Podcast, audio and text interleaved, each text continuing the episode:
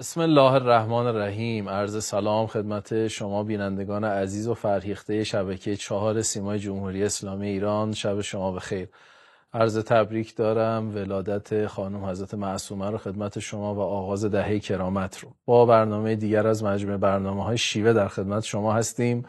البته امشب با شیوه ای اندک متفاوت. یکی از موضوعات مهمی که ظرف یکی دو ماه گذشته در فضای فکری ایران بحث برانگیز بود. بحثی بود که جناب آقای دکتر غنی نژاد و آقای دکتر درخشان با هم انجام دادن و دوباره بحث قدیمی و بسیار مهم مکتب اقتصاد ایران و نسبتش با لیبرالیسم و گرایش های راست و گرایش های چپ رو دوباره مطرح کرد و بحث داغ و روزی شد. همونجور که شما بزرگواران و بینندگان فرهیخته شبکه چهار می‌دانید نسبت بین دولت، بازار و جامعه مدنی حداقل از نیمه قرن هجدهم در آثار اقتصاددان ها باستاب داشته و یک مسئله محوری بوده. شاید از حدود 1776 که کتاب ثروت ملل آدم اسمیت منتشر شد تا به امروز این بحث یکی از پرتنین ترین بحث های اقتصادی در کل اندیشه اقتصادی جهان بوده و نسبت این سه و به خصوص نسبت دولت و بازار همواره بحث برانگیز بوده. به گونه که برخی از اندیشمندان اقتصادی معتقدند که این اصلی ترین مسئله اقتصاد در اندیشه اقتصادی جهانه و کامیابی ها و ناکامی های اقتصادها در تعیین نسبت خودشون با این مسئله بسیار بنیادی و کلیدی مطرح میشه. خب دو گرایش لیبرال کلاسیک خیلی راست که قائل به عدم مداخله دولت در بازار با شعار معروف فرانسوی لسفق لسپسه بوده شکل گرفته از همون حدود قرن 18 هم و در برابرش در ابتدای قرن 19 هم گرایش چپ مارکسیستی و کمونیستی شکل گرفته. این دو کارزاری رو با هم داشتن. نسخه های اصلاح شده و بروز شده ای از لیبرالیسم و کمونیسم در طول 100 150 سال گذشته از سوی اندیشمندان اقتصادی ارائه شده و البته در میدان کشورها معمولا ترکیبی از این دو رو انتخاب کردن. اما علا رقم این که امروز چگونگی بحث مداخله دولت شیوه های کنترل بازار و, و همچنان مورد توجه اندیشمندانه اما این بحث قدیمی به یک معنا اصر روشنگری همچنان بسیار زنده است به خاطر اینکه سوگیری های اصلی اقتصادی کشور رو داره مشخص می‌کنه. مسئله اقتصاد ایران هم از این کلیت مستثنا نیست. برخی از اندیشمندان معتقدند که با توجه به مفهوم مدرن بازار مفهوم مدرن دولت و جامعه مدنی امکان طرح این پرسش در ایران هنوز مهیا نیست و ای بسا این پرسش پرسش اقتصاد ایران نباشه. اما در برابر همچنان بسیاری از اقتصاددان ها این پرسش رو مهم می‌دونن و اینکه ما چه پایگاه نظری در برابر این پرسش داشته باشیم همچنان می‌تونه سیاست های اقتصادی ما رو خیلی خیلی تحت تاثیر قرار بده.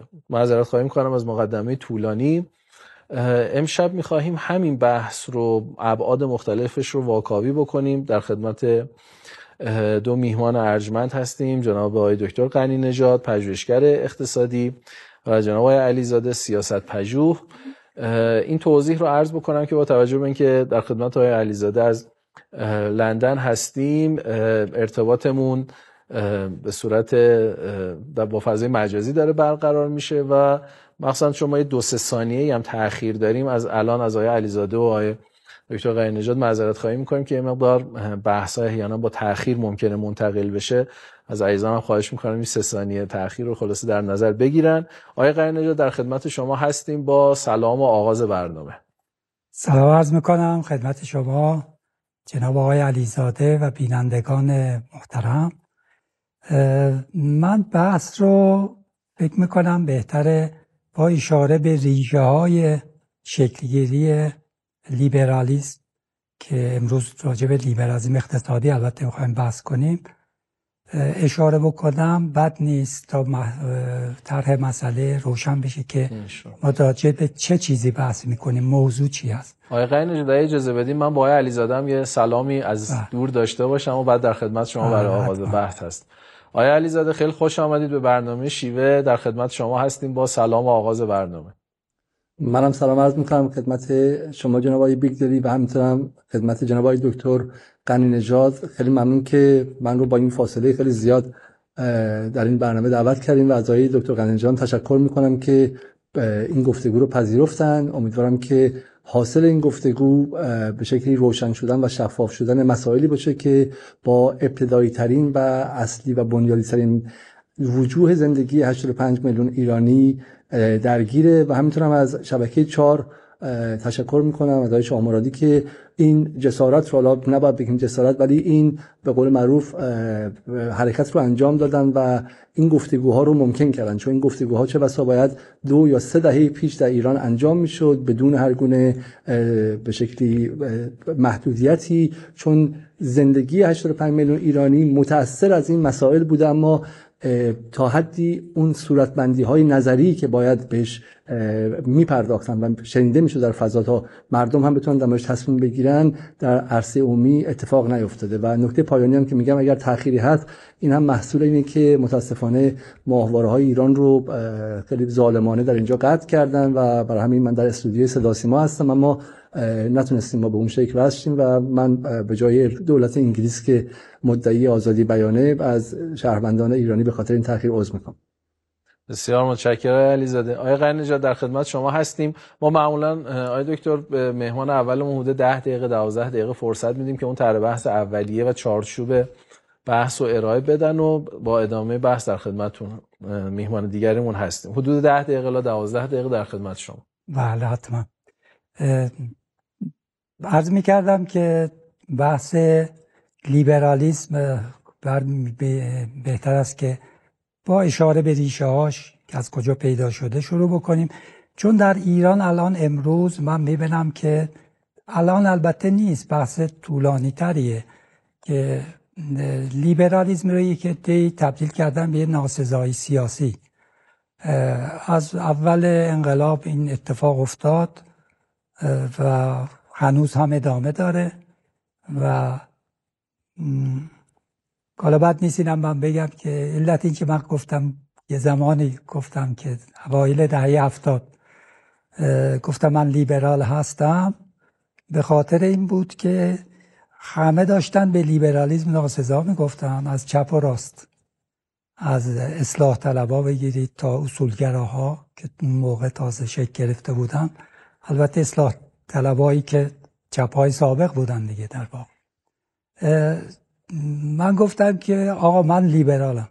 به خاطر این گفتم که بیاد گفتگو کنیم. اون چیزی که شما راجع لیبرالیسم میگید اون نیست. اون چیزی که شما میگید یه چیز دیگه است. شما یک زبان یه تغییری در معانی مفاهیم زبانی دادید. شما منظورم البته این چپان. و همه بدی های عالم رو خلاصه کردید در لیبرالیسم. و الا من می‌تونستم بگم که من آزادی خواهم الانم واقعیتش اینه که من اینطوریه. من خیلی دوست ندارم بگم که من لیبرالم. لیبرال یه واژه غربیه. و ما ایرانی هستیم. من ایرانی هستم و یه واژه های خیلی خوبی برای لیبرالیسم هم ما داریم. من ایرانی هستم. آزادی خواهم. این آزادی خواهی منم ریشه داره. ریشه های 100 150 ساله در ایران داره حداقل. آزادی خواهی به معنی مدرن کلمه در نهضت مشروطه. اما لیبرالیزم چیه؟ برگردیم به اون بحث اصلی.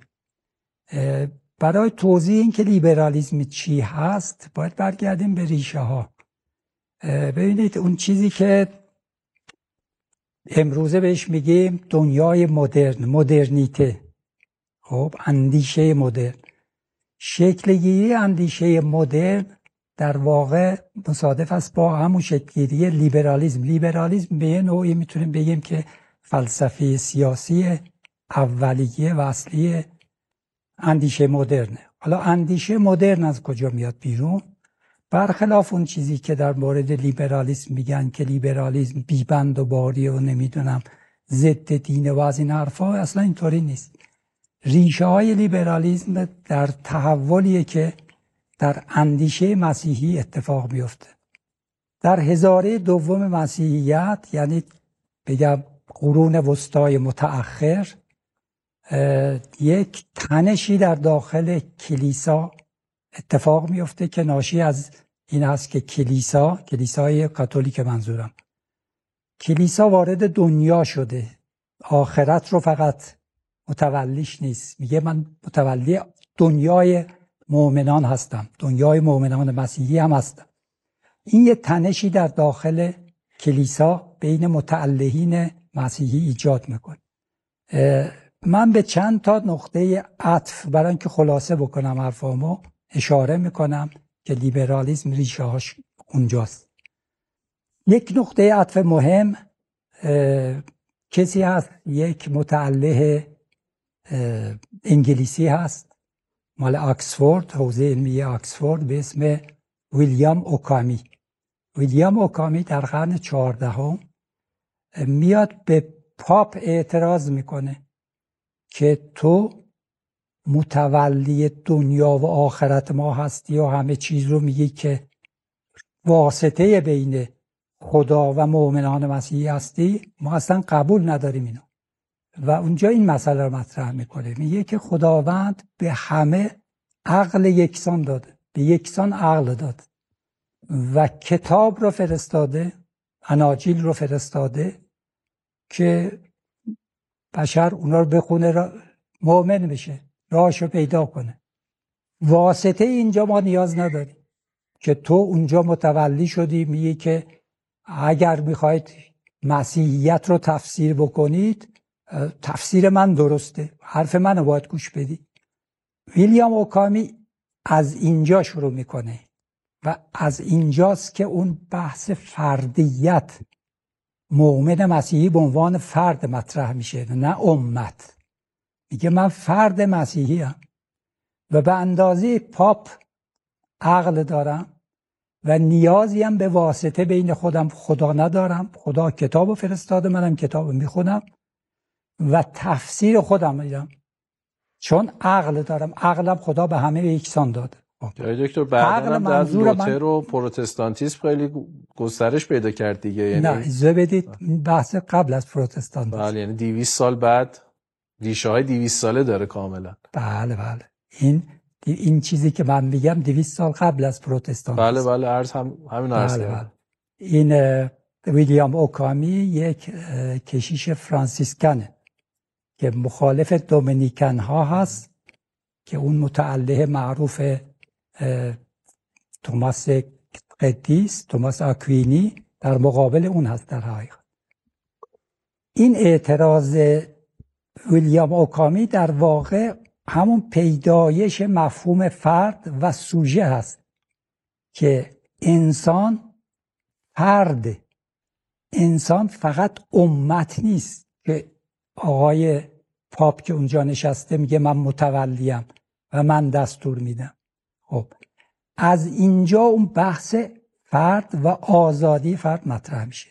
اون این آزادی اندیشه و عقل البته. وقتی میگیم عقل یعنی قدرت تشخیص خوب و بد.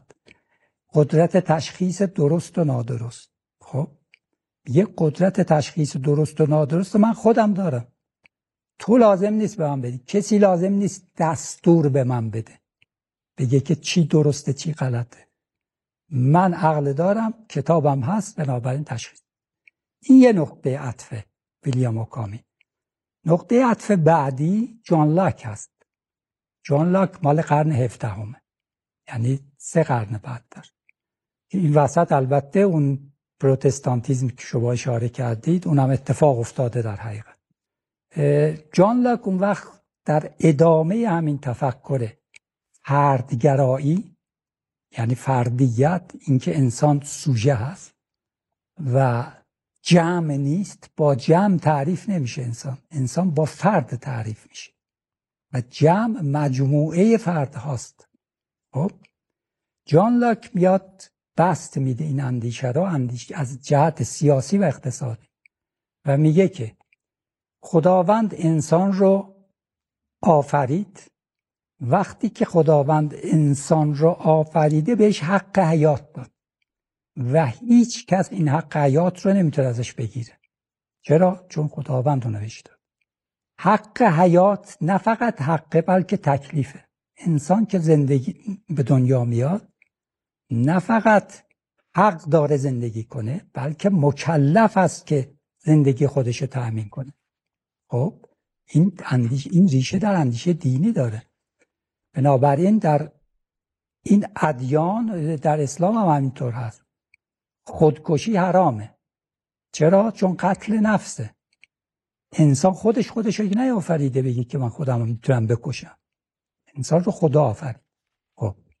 این استدلال لاک. من دارم استدلال لاک رو میگم. بله. تذکر وقتی بدم حدود نه دقیقه شده. بله بله. الان تبوهش می‌کنم ببینید بنابراین لاک میگه که انس خداوند انسان رو زی حق میآفرینه یعنی حق زندگی حق طبیعی و ذاتی فطری انسان ادامه اون حق طبیعی و ذاتی انسان که حق حیاته ادامهش میشه حق مالکیت. چرا؟ برای اینکه انسان برای اینکه زندگی بکنه نیازمند این است که وسایل معیشت برای خودش درست کنه. مالکیت اون وسایل معیشت حق انسان هست. بنابراین حق مالکیت ادامه حق حیاته این استدلال لاک و البته خدا انسان رو آزاد آفریده. یعنی چی؟ یعنی که هیچ انسانی نمی‌تونه به انسان دیگری دستور بده.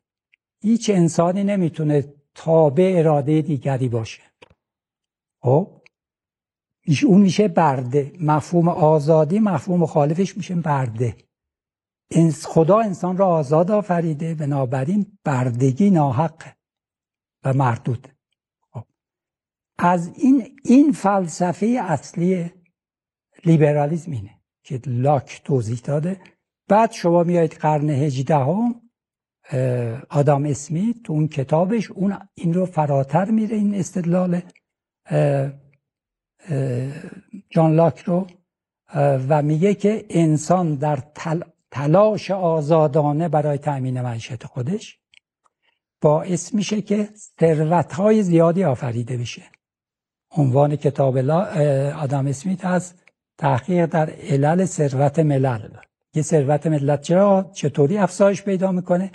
با آزاد گذاشتن انسانها در فعالیت اقتصادی در آزادی تجارت در آزادی مبادله. چون انسان آدم اسمیت این استدلال اسمیت هم بگم تمومش کنم. استدلال اسمیت اینه. میگه که در یک مبادله آزادانه شما وقتی می‌تونید ثروتتون رو زیاد بکنید که به نیازهای دیگران پاسخ درست بدید. یعنی شما کالایی تولید می‌کنید این باید خریدار داشته باشه. یعنی چی؟ یعنی به نیازهای دیگران پاسخ بدید. اون وقت است که می‌تونید شما ثروت هم ثروتمند هم بشوید. اینه که معتقد هست. لیبرالیزم فلسفهش فلسفه آزادیه دیگه. با آزاد گذاشتن انسان ها که حق طبیعی انسان ها هست سرریز این آزاد گذاشتن انسان ها ثروت بیشتر و رفاه بیشتر انسان هاست. این خلاصه اون لیبرالیزم اقتصادی که بخواستم عرض آقای دکتر ببخشید آقای علیزاده اجازه است من یه سوال از آقای دکتر بپرسم برای اینکه بحث جمع جور بشه در حد یکی دو دقیقه. آقای دکتر قای نژادی یه سوال من فقط برای اینکه چون ادامه بحثم فکر می‌کنم می‌تونه موثر باشه. بسیاری از کسانی که در ماهیت مدرنیته اندیشیدن به ریشه های الهیاتی و مسیحی مدرنیته اذعان دارن و فکر نمی کنم به یه معنای مخالفی داشته باشه که مدرنیته از دامان مسیحیت و اندیشه های دینی مسیحیت به خصوص کالوانیسم و پروتستانتیسم و پیوریتن ها در اومده.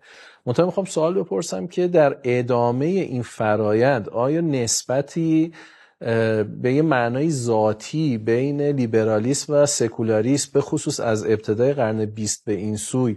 در 120 سال گذشته ایجاد شده یا نه؟ چون الان خیلی ها معتقدن که علیرغم اون ریشه که لیبرالیسم و مدرنیته به صورت کلی و لیبرالیسم به عنوان اندیشه بنیاد اندیشه سیاسی و اقتصادی جامعه مدرن داره الان دیگه اون پیوندهای دینی رو نداره و الان یه نسبت خیلی وسیقی با سکیولاریسم در واقع داره. می‌خواستم اینم اگه در حد یک دقیقه نظرتون خلاصه بفرمایید چون فکر می‌کنم ادامه بحث این خیلی بحث می‌تونه مهم باشه که بالاخره لیبرالیسم یه امر ضد دین لائیک یا سکیولار یا نه دینی هستن ببینید لائیک با سکولار فرق داره.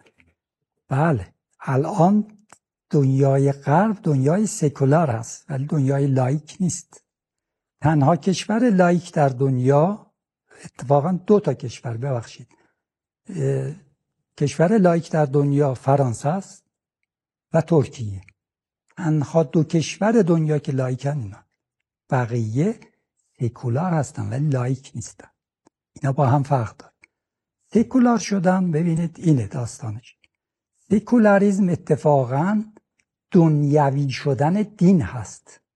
وقتی که میگیم در ادامه همون بحث لاک بحث حقوق فردی انسان و آزادی انسان.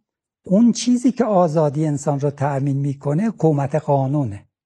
خب یعنی انسان تابع دستورات کسی دیگری نباید باشه. تابع قانون باید باشه. این ایده ایده حکومت قانون که انسان نباید تابع اراده دیگری باشه تابع یک اراده برتری باشه که اسمش از قانون این در حقیقت برگرفته از همون اصل توحیده چرا؟ چون میگه که توحید چه میگه؟ توحید میگه اگر کسی غیر از خدا را کسی بپرسته شرک توحید اینه دیگه درسته؟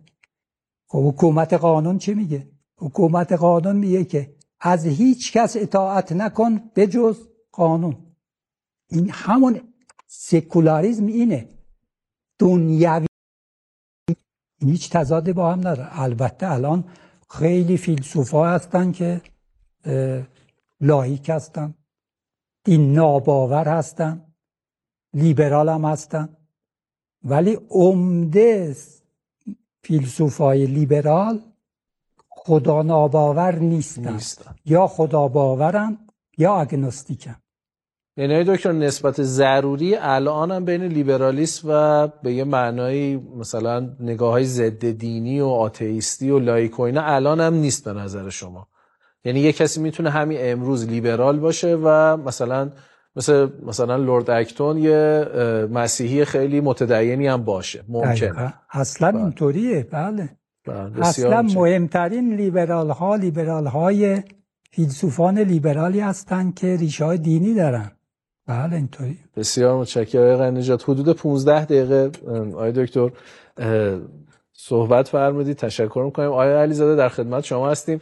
ما معمولا هر میهمان اول هر مقداری صحبت بکنن اون مقدار قرار قسمت اول تقدیم حضورتون می‌کنیم. ببخشید منم هی سوال پرسیدم. اون سوالا time و کم کردم زمانو کم کردم آقای قرنش در خدمتتون هستیم آقای علیزاده. بسیار. فقط اگر لطف کنید بعد ده دقیقه به من یه خبر بدید که من زمان رو می‌تونم در نظر بگیرم. باشه چشم. بسیار خب ما در همین راند اول اجازه بدین که من با نقد آقای قنی نژاد عزیز شروع کنم و تبریک بگم به یک هنرمندی یک ماهرانه ای که ما واقعا توی ایران احتمالا نظیرش رو نداریم. آقای قنی در همین راند بسته ایدولوژیکی به جامعه ایران فروخت که تمامی عناصری که جامعه ایران تشنشه در کنار همدیگه در یک همنشینی عجیب موجود بود. بسته ای که برای جامعه مذهبی ایران توحید رو به لیبرالیزم گره زد و به اونها گفت که نگران نباشند چرا که از لیبرالیزم اقتصادی آقای غنی نژاد دینشون به خطر نمیفته برای جامعه جوان ایران که همین شش ماه پیش تشنه آزادی بوده بخششون و حالا بخششون هم شاید به خیابان آمده باشن مفهوم آزادی رو تقدیمشون کردن و همینطور هم پراسپریتی ها به شکلی پیشرفت اقتصادی رو. اما آقای غنی نژاد چیزی که ارائه کردن حداقل تا اونجایی که من می‌دونم و می‌فهمم اونقدر ارتباطی به فلسفه نداره. حالا بگذاریم که اصلا بحث individuality یا فرد یک بحث حالا مدرسی ما می‌تونیم بکنیم که آیا ریشش در اوکامیه یا نیستش یا اینکه در خیلی از فیلسوفان معتقدن که در property law یا در قانون مالکیت در روم باستان میاد که از اون مفهوم personhood یا فردیت شامل میشه و در یک پروسه تاریخی در ابتدای فئودالیزم با مالکیت گره می‌خوره و بعد میاد به واسطه subject و از منظر حقوقی در همون که ایشون گفتن در الهیات مسیحی اونطوری که فوکو توضیح میده و بعد هم به واسطه subject epistemologic دکارت میاد و غیره. و ما وارد این بحث ها نمی‌خوایم بشیم. ما مشخصمون اینه. با آقای غنی‌نژاد هم درست میگن. میگن که لیبرالیسم در ابتدای انقلاب فوش بود. من شخصا لیبرالیسم رو فوش نمی‌دونم. معتقدم که لیبرالیسم یک مکتب قابل اعتنا در فلسفه در تاریخ سیاست غرب و و ما هم از مواهبش برخوردار هستیم. اینکه من در انگلیس دارم صحبت می‌کنم با شما و برنامه هایی در دفاع از مردم ایران و حقوقشون می‌ذارم و دولت انگلستان هم من رو بیرون نمی‌کنه یا زندانم نمی‌کنه از مواهب لیبرالیسمه برای همین لیبرالیسم رو نمیشه به عنوان یک فحش سیاسی استفاده کرد و اونهایی که استفاده کردن در اول اول انقلاب گمان من اشتباه کردن به خاطر عدم آشناییشون با غرب بود عدم آشناییشون با فلسفه و متافیزیک غرب بود و با کارتونی کردن و با هیولا سازی از غرب گمان کردن که می‌تونن غرب رو یک شبه فیتیل پیچ کنن و محصولش همین شد که بعد از 42 سال غرب به قول فرنگی ها با انتقام برگشت و در لایه لایه جامعه ایران رسوخی چند باره کرد. غرب امری نیست که ما با یک انگ زدن بتونیم ازش فرا بریم. باید بشناسیمش باید بتونیم بفهمیمش و, و بعد بتونیم با شناخت ازش فرا بریم. و این اتفاق در اون انگ‌زنی های اول انقلاب نیفتاد. اما بحث ما چیست؟ بحث ما اینه که لیبرالیزم یک شقه نیست. لیبرالیزم های مختلف وجود دارن و این لیبرالیزم ها در تضاد با هم دیگه هستن و در داستان ساده سازی شده جناب آقای نژاد این به مخاطب گفته نمیشه. جان لاک فیلسوفی بسیار جذاب. شما وقتی که درس می‌دید ازش در پنج فصل اول آقای دکتر بهتر می‌دونه. وقتی به دانشجویان درس می‌دید یک egalitarian یا یک برابری خواه رو میگید تا می‌رسید به اون فصل معروف درباره پول و اونجایی که دیگه محصولاتی که انسان به عنوان فرزند آدم اول بشر از درخت و جاهای دیگه می‌کنه و زیاد هم نمی‌کنه چون انسان به ذات طماعی است.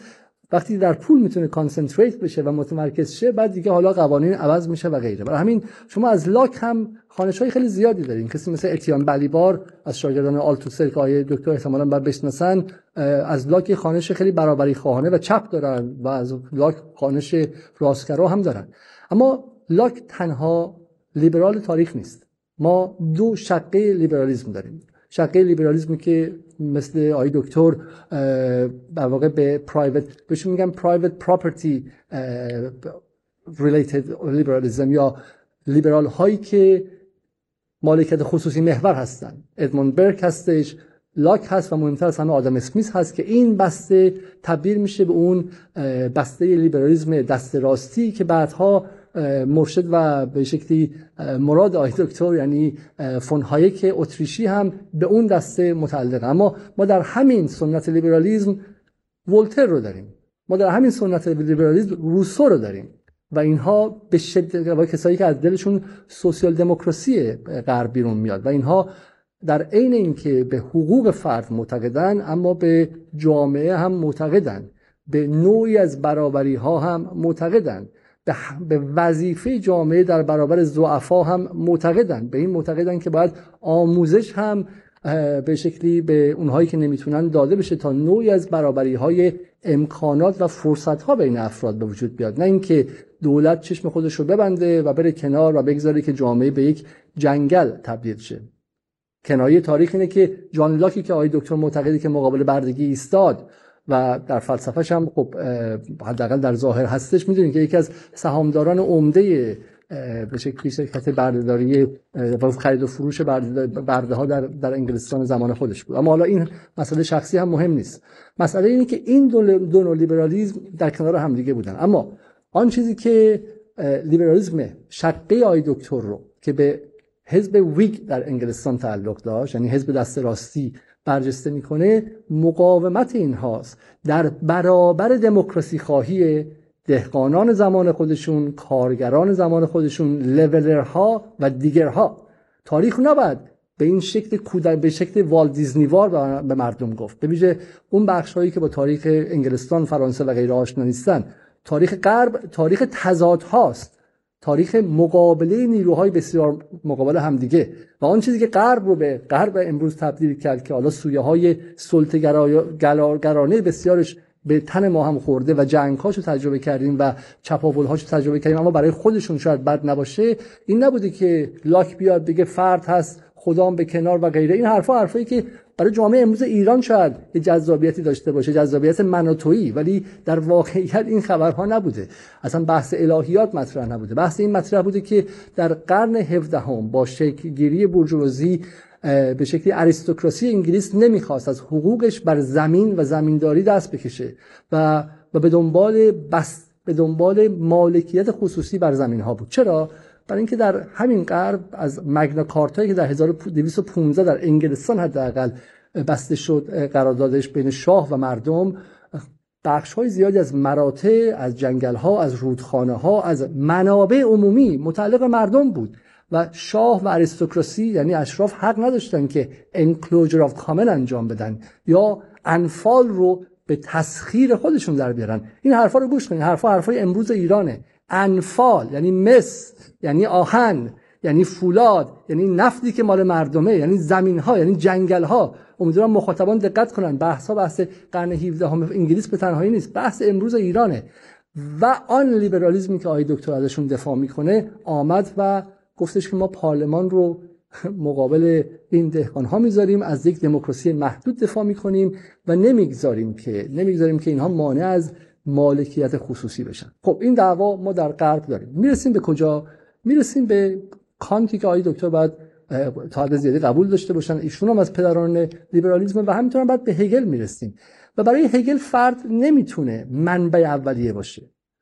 برای هگل حتی از منظر اپیستمولوژیک و شناخت شناسی اصلا شناختی در ساحت فرد رخ نمیده. فرد آقای دکتر بهتر می‌دونن در همون ابتدای پدیدارشناسی در بخش خدایگان و بنده فرد مقابل فرد قرار می‌گیره و از منظر شناخت که با اینترست و منافع افراد قاطی میشه و اون لحظه شکلگیری جامعه است و اون لحظه ای که میگه منی که خود را ما می‌بیند و مایی که خود را من می‌بیند از آن لحظه بعد هر گونه اپیستمولوژی به ذات خودش مجبور است که اجتماعی شده باشد. ما اپیستمولوژی یا شناخت فردی نداریم. و همینطور هم در تمام حرفایی که آقای غنی نژاد می‌زنه هیچ جایی از تاریخ نیست. فرد سوژه تمام اینها در یک امر در یک ساحت انتظایی بیرون از تاریخ رخ میدن. تاریخ کجاست؟ تاریخ شکلگیری طبقات کجاست؟ تاریخ سرمایه‌داری کجاست؟ تاریخ دولت کجاست؟ تاریخ حکومت کجاست؟ تاریخ اندیشه ها کجاست؟ تاریخ خود مدرنیته کجاست؟ یک دفعه همین این اتفاق میفته یه فردی میاد و میگه که من دیگه نمی‌خوام از واتیکان دفاع کنم و می‌خوام خودم مستقل بر خودم باشم و میگم به به به به, به. این سیرورت تا... سیر تاریخی کجا اتفاق میفته برای همین تفکرهای دکتر از یک سو به شدت پیشاکانتی و پیشاهگلیه برای همینه که جایگاهی برای تاریخ و برای برای اجتماع نداره توش. و این فرد اتمیزه شده ای که میگه به عنوان به عنوان مبنای به شکلی مبنای شناختشون عملا در فلسفه از 1807 که هگل فنومنولوژی رو نوشته و عملا به شکلی منسوخ شده. ما از این میگذریم. اما باید ببینیم که جایگاه این لیبرالیسم که آقای دکتر بهش اشاره می‌کنه کجاست و از کجا اصلا مطرح شد. جایگاه این لیبرالیسم از سال 1967 در ایران مطرح شد.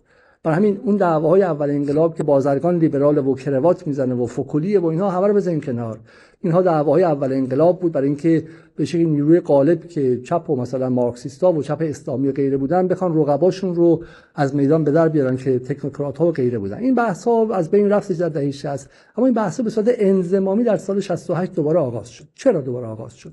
دو تا اتفاق خیلی مهم در اونجا میفته آقای علیزاده ببخشید اول اتفاق اینه که دقیقه حدودا صحبت فرمودید دو ده دقیقه صحبت کرده حدود دو سه دقیقه فرصت دارید بسیار خب در اونجا دو اتفاق میفته با پایان دهه اول با آغاز با آغاز نوسازی و به قول معروف بازسازی جناب آقای رفسنجانی ایران وارد فضای دیگه میشه. و جهان هم همزمان وارد فضای دیگه شده. چون اتحاد جماهیر شوروی فرو پاشیده شده. جهان به لحظه یونیپولاریتی یا تک قطبیت رسیده و نظمی که از 1973 74 تقریبا شکل گرفته و به اسم نئولیبرالیسم که حالا در مورد این برنامه باید صحبت کنیم و این این موضوع اصلی ماست این نظم در جهان دیگه یک تاز میشه. و در ایران هم به شکلی دولت تصمیم می‌گیره که این نظم رو دنبال کنه در قالب تعدیل ساختاری. در, در قالب تعدیل ساختاری. چرا؟ چرا که این پیش شرط نهادهای اصلی این نظم نولیبرالی جهانی به اسم IMF به اسم WTO و به اسم ورلد بانک میگن اگر می‌خواهی توسعه داشته باشی باید این قوانین رو رعایت کنی. تم بدی به بازی تا اینکه ما تو رو بیاریم به بازی. تا تو بتونی تجارت آزاد داشته باشی و بعد از تجارت آزاد بتونی به توسعه برسی. اما حرفای که دکتر می‌زنه.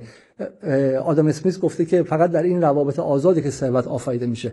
اگرچه آدام اسمیت یادش رفتش که ثروت اصلی در انگلستان به واسطه روابط آزاد نبود. به واسطه plundering یا چپاول از مستعمرات بود. چپاولی که یک فقره از هندش بین 1778 تا 1938 اقتصاددان معروف هاروارد محاسبه کرده 47 تریلیون دلار بوده. یعنی 47 تریلیون دلار. چپاولی در خارج از تصور من و شما. با این حال شما می‌خواید وارد بازی شید و بازی تجارت آزاد کنید. بسیار خوب. تن به اینها بدید. اینجاست که لیبرالیسم دوباره وارد میشه. اینجاست که جناب آقای دکتر قنی نژاد سه جلد کتاب فون هایک رو ترجمه می‌کنه و این رو به عنوان انجیل بین سیاستگزاران ایران پخش می‌کنه و بهشون میگه که اینها قوانین مطلقه سیاسته. قوانین چی میگه؟ نولیبرال های ایرانی چی میگن؟ یک تنها راه حل توسعه اقتصادی و فائق آمدن بر عقب ماندگی تاریخی ما که از زمان مشروطه تا به حال ازش رنج بردیم لیبرالیسم دو تمکین به قوانین بازار آزاد مثل قوانین طبیعت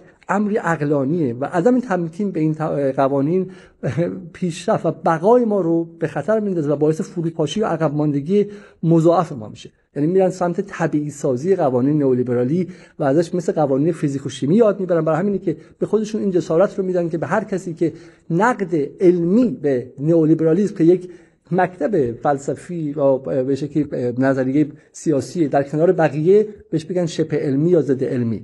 و بعد هم که توسعه امر جهانیه و امر ملی دست و پاگیره.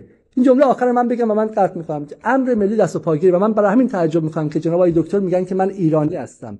امر ملی یعنی امر ایرانی رو از سال 68 به واسطه این قوانین و به واسطه به واسطه تبلیغ پیامبرگونه نئولیبرالیسم امر ملی و ایرانیت زیر حمله و حجوم سرتاسر بوده. برای همین جناب آقای قنی‌نژاد من مطمئنم شخصا شما صد برابر من ایرانی هستین. اما اندیشه ای که شما بر ایران گذاشتید اندیشه ایران خراب کن و ایران تخریب کن در مسابقه ملی ها در مسابقه امر ملی بوده. و همین دلیل هم شما دشمن مصدق هستید. بسیار متشکر خب دکتر غیر نجات من حالا نمی‌خوام خیلی خلاصه بکنم آقای علیزاده چی فرمودن. خیلی شفاف و سریح منتها حالا یه بحثی دوباره از یه سوال نظری در واقع شروع بکنم و نکات از تالی رو در پاسخ با علیزاده بشنویم.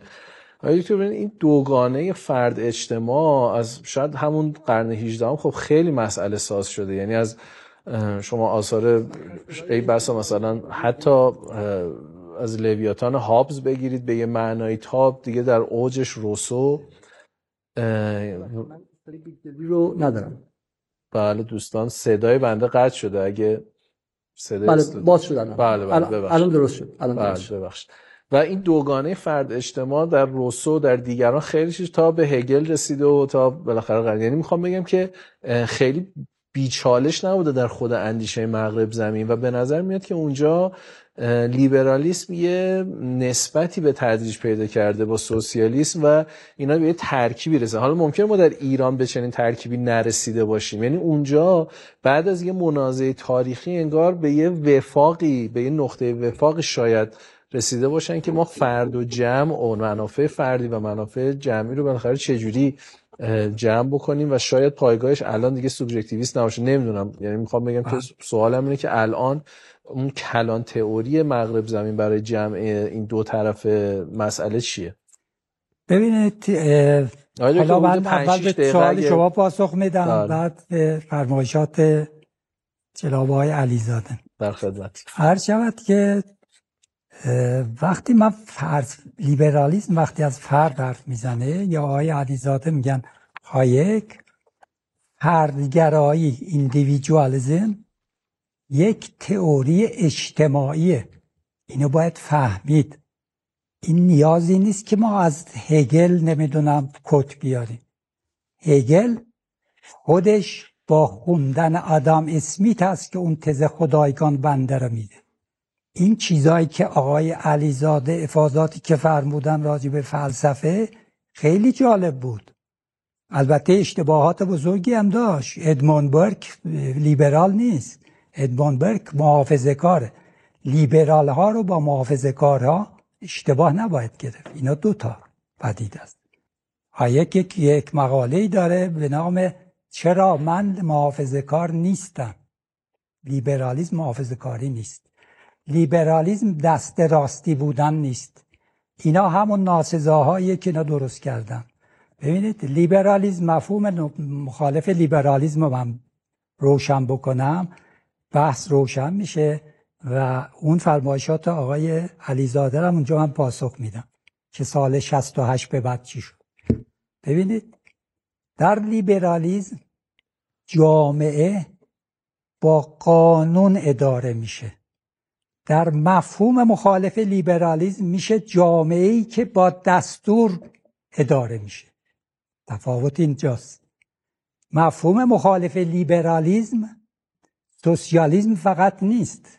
مفهوم مخالف لیبرالیزم گرایی ساختن جامعه است بر ساختن جامعه است مهندسی جامعه است. گرفتاری ما امروز اینه ما در ایران امروز ما همه چیز رو می‌خوایم بسازیم. فرهنگ می‌خوایم مهندسی کنیم. اقتصاد می‌خوایم مهندسی کنیم. آزادی رو می‌خوایم مهندسی کنیم. نمیشه آقا. داستان اینه. داستان این نیست که لیبرالیزم به فرد فقط میره. انسان فرد دیگه. ولی لیبرالیزم نافی جمع نیست. لیبرالیزم اتمیزه شدن انسان نیست. اینا چیزهایی که چپ ها مارکسیستا در آوردن شما توی اندیشه آدام اسمیت نگاه کنید اون شبکه پیچیده مبادلات که جامع بازار نظام بازار رو تشکیل میده همه انسان ها رو به هم متصل می‌کنه. چطور اتمیزه؟ یعنی چی؟ جامعه منسجمتر از جامعه بازار شما نمی‌تونید پیدا کنید. منتها ویژگیش چیه؟ ویژگیش اینه که جامعه لیبرال جامعه آزاد با دستور اداره نمیشه. با حاکمیت قانون اداره میشه. همه تابع قانون هستند باید باشن. خب؟ تفاوت اینجاست. اما اون چیزی که آقای علیزاده فرمودن از سال 68 به بعد چه اتفاقی افتاد؟ اولا اون چیزهایی که راجع به نمی‌دونم IMF و فلان اینا میگن. اولا حالا شاید نمی‌دونم آقای علیزاده آشنا نیستن لابد. من هیچ اعتقادی به IMF و بانک جهانی را ندارم. اینها و حتی سازمان ملل. اینها یه بروکراسی های برساخته هستند بروکراسی هایی هستند که عمدتا در جهت منافع اون کسایی که اینا درست کردن عمل می‌کنن. بانک جهانی یک روز یه یک توصیه می‌کنه برای کشورهای مختلف. یه روز دیگه توصیه متفاوتی می‌کنه. من هیچ کدومش رو قبول ندارم. و این که میگن بعد از سال 68 این اتفاق افتاد که رفتن گفتن آقا نمی‌دونم شما باید بیاید. از این از این حرفا نیست. اون کسایی که البته من هیچ وقت تو دولت نبودم. مسئول نبودم. ولی خب آشناهایی دارم دوستانی دارم بودم. اون جریان ها هم نوشتن داستانشو. اینا همش افسانه هاست که در آوردن. اما مسئله چی بود؟ در سال 68 مشکل چی بود؟ که اون اصلاحات رو آقای هاشمی رفسنجانی شروع کرد. مشکل ده سال اقتصاد دولتی اقتصاد دستوری بود. که کشور رو از نظر اقتصادی به خاک سیاه نشونده بود.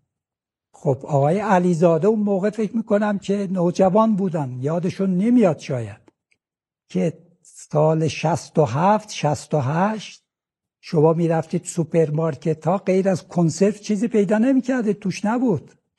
خب در واقع عمل کرد اقتصاد دولتی بود که بنبست ایجاد کرده بود. سال 67 50 درصد بودجه کشور کسری داشت. 50 درصد. چطوری میشه یک کشور اینطوری اداره کرد؟ 50 درصد بودجه کسری داشته باشه. یه عده میگن دوران طلایی نمی‌دونم ده ساله اول. کدوم دوره طلایی؟ اتفاقا ریشه های فسادی که بعضا در اقتصاد ما ریشه دووند رشد کرد بالا آمد در همون دهه شسته اقتصاد دولتی اقتصاد دستوری اقتصاد کوپنی سرکوب قیمت ها که این بدبختی رو درست کرد مملکت نمی‌شد اداره کرد. حالا اومدن چیکار بکنن؟ آقای هاشمی اومد چیکار کرد؟ اومد گفت که یه خورده اصلاحات انجام بدیم. یه خورده بریم بازار طرف بازار. یه خورده قیمت ها رو به اصطلاح از اون حالت دستوری دستوری صرفش خارج کن. خب؟ یک مختصر خیلی مختصر آزاد سازی یه مختصر هم خصوصی سازی کرد. از همون زمان از سال هفتاد حالا اون موقع نمی‌دونم آقای علیزاده اون نوشته های اون موقع خوندن یا نه نمی‌دونم. از همون سال هفتاد هفتاد یک من در مجله ایران فردای آقای صحابی که اون موقع منتشر می‌شد. آقای صحابی هم می‌دونید که از روشنفکران چپ در واقع جمهوری اسلامی بود. اونجا من نوشتم که مقدمه اصلاح اقتصادی آزادسازی نه خصوصی سازی اول آزادسازی بعد خصوصی سازی و الا خصوصی سازی تبدیل میشه به فساد. آقای دکتر یک دقیقه جنبندی بفرمایید. بله. بنابراین اون چیزی که اتفاق افتاد می‌دونید چه بود؟ اتفاق افتاد اون اصلاحاتی که آقای هاشمی شروع کرد از روی ناچاری بود نه اینکه بخوان نه اینکه دلشون بخواد. و انقدر هو جنجال کردند از چپ و راست. ببینید راست رو با لیبرال قاطی نکنید. چپ و راست با آقای هاشمی انتقاد کردند. که آقای هاشمی در برنامه دوم دوره دوم ریاست جمهوریش کوتاه آمد عقب نشد همه او کرده ها رو برگردوندن تقریبا. اصلاحات اصلی اقتصادی که صورت گرفت در دوره آقای خاتمی صورت گرفت. در برنامه سوم در زمان چپهای سابق که شده بودن اصلاح طلب اونا اتفاقا اصلاحات اقتصادی درست درمونی رو انجام دادن. به طور نسبی البته. اونا هم نتونستن جلو ببرن. اونجا آره. دیگه می‌دونید دیگه این مملکت ببینید داستان اینا. وقتی من میگم که اقتصاد آزاد در مقابلش اقتصاد دستوری اینه که وقتی شما در یه جامعه زندگی بکنید که با دستور اداره بشه هیچ کاری رو نمی‌تونید به صورت مدرنش به صورت امروزیش به نهایت برسونید ببخشید دیگه سوال من بپرسم برای اینکه بله. جمعبندی هم بشه حدود ده دقیقه. آیا دکتر میشه ما روی کرده لیبرالیستی داشته باشیم اما لزوما به کپیتالیسم و سرمایهداری نرسیم؟ یعنی این دوتا نسبتشون چطوره؟ ببینید بعد سوال خیلی خوبیه سوال خوبی اتفاقا. با اون سرمایه داری و کپیتالیزم می‌دونید که در قرن 19 هم این واژه رو ابداع کردند و بعد این مارکس گرفت اون رو پیراهن عثمان کرد. سرمایه داری سرمایه داری قبلا سرمایه داری نمی‌گفتن اقتصاد بازار می‌گفتن.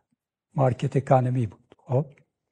سرمایه داری انقدر مصطلح شد در قرن 19 هم که دیگه طرفدارای اقتصاد بازار هم گفتم اون سیستم ما حال همونه دیگه سرمایه داری. خودشون هم به خودشون گفتن بله. سرمایه ولی سرمایه داری الزامن اقتصاد بازار نیست. نیست. اقتصاد آزاد نیست.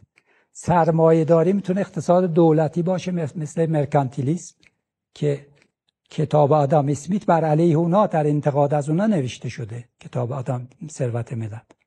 و می‌تونه امروز هم می‌دونید دیگه سرمایه داری مافیایی داریم سرمایه داری دولتی داریم سرمایه داری رفاقتی داریم که به اعلا درجه در کشور ما گرفتار این نوع سرمایه داری هست اون چیزی که در کشور ما وجود نداره اقتصاد بازاره. اقتصاد بازار آزاده. اقتصاد ما اقتصاد دستوریه. ببینید من اینو باز تکرار می‌کنم. آقای علیزاده افاظات خوبی کردن ولی نگفتن که بالاخره منظورشون از لیبرالیزم چیه. خب لیبرالیزم تعبیرهای مختلفی داره. بله من هم می‌دونم در لیبرالیزم مثلا در آمریکا به حزب دموکرات رادیکال هاش میگن لیبرال.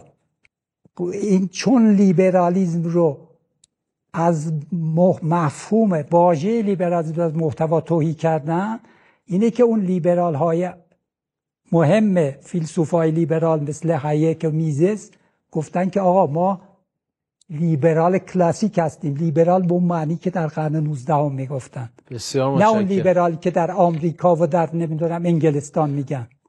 خب الانم که من میگم لیبرال ببینید تموم می‌کنم. الانم که من میگم لیبرال به معنی فرانسوی کلمه داریم میگیم لیبرال. داریم با اون مفهوم فرانسوی کلمه که رایج هست داریم بگیم لیبرالیزم فکر می‌کنم آقای علیزاده منظورشون اینه. منظورشون همون لیبرالیزم فرانسوی هست که اونجا البته طرفداری هم تو فرانسه نداره همه می‌زنم تو سرش. بیاد که همون تعبیری که آقای علیزاده دارن همون روشنفکرهای فرانسوی مثل میشل فوکو دریدا و نمی‌دونم این اون همون حرفا رو می‌زنن.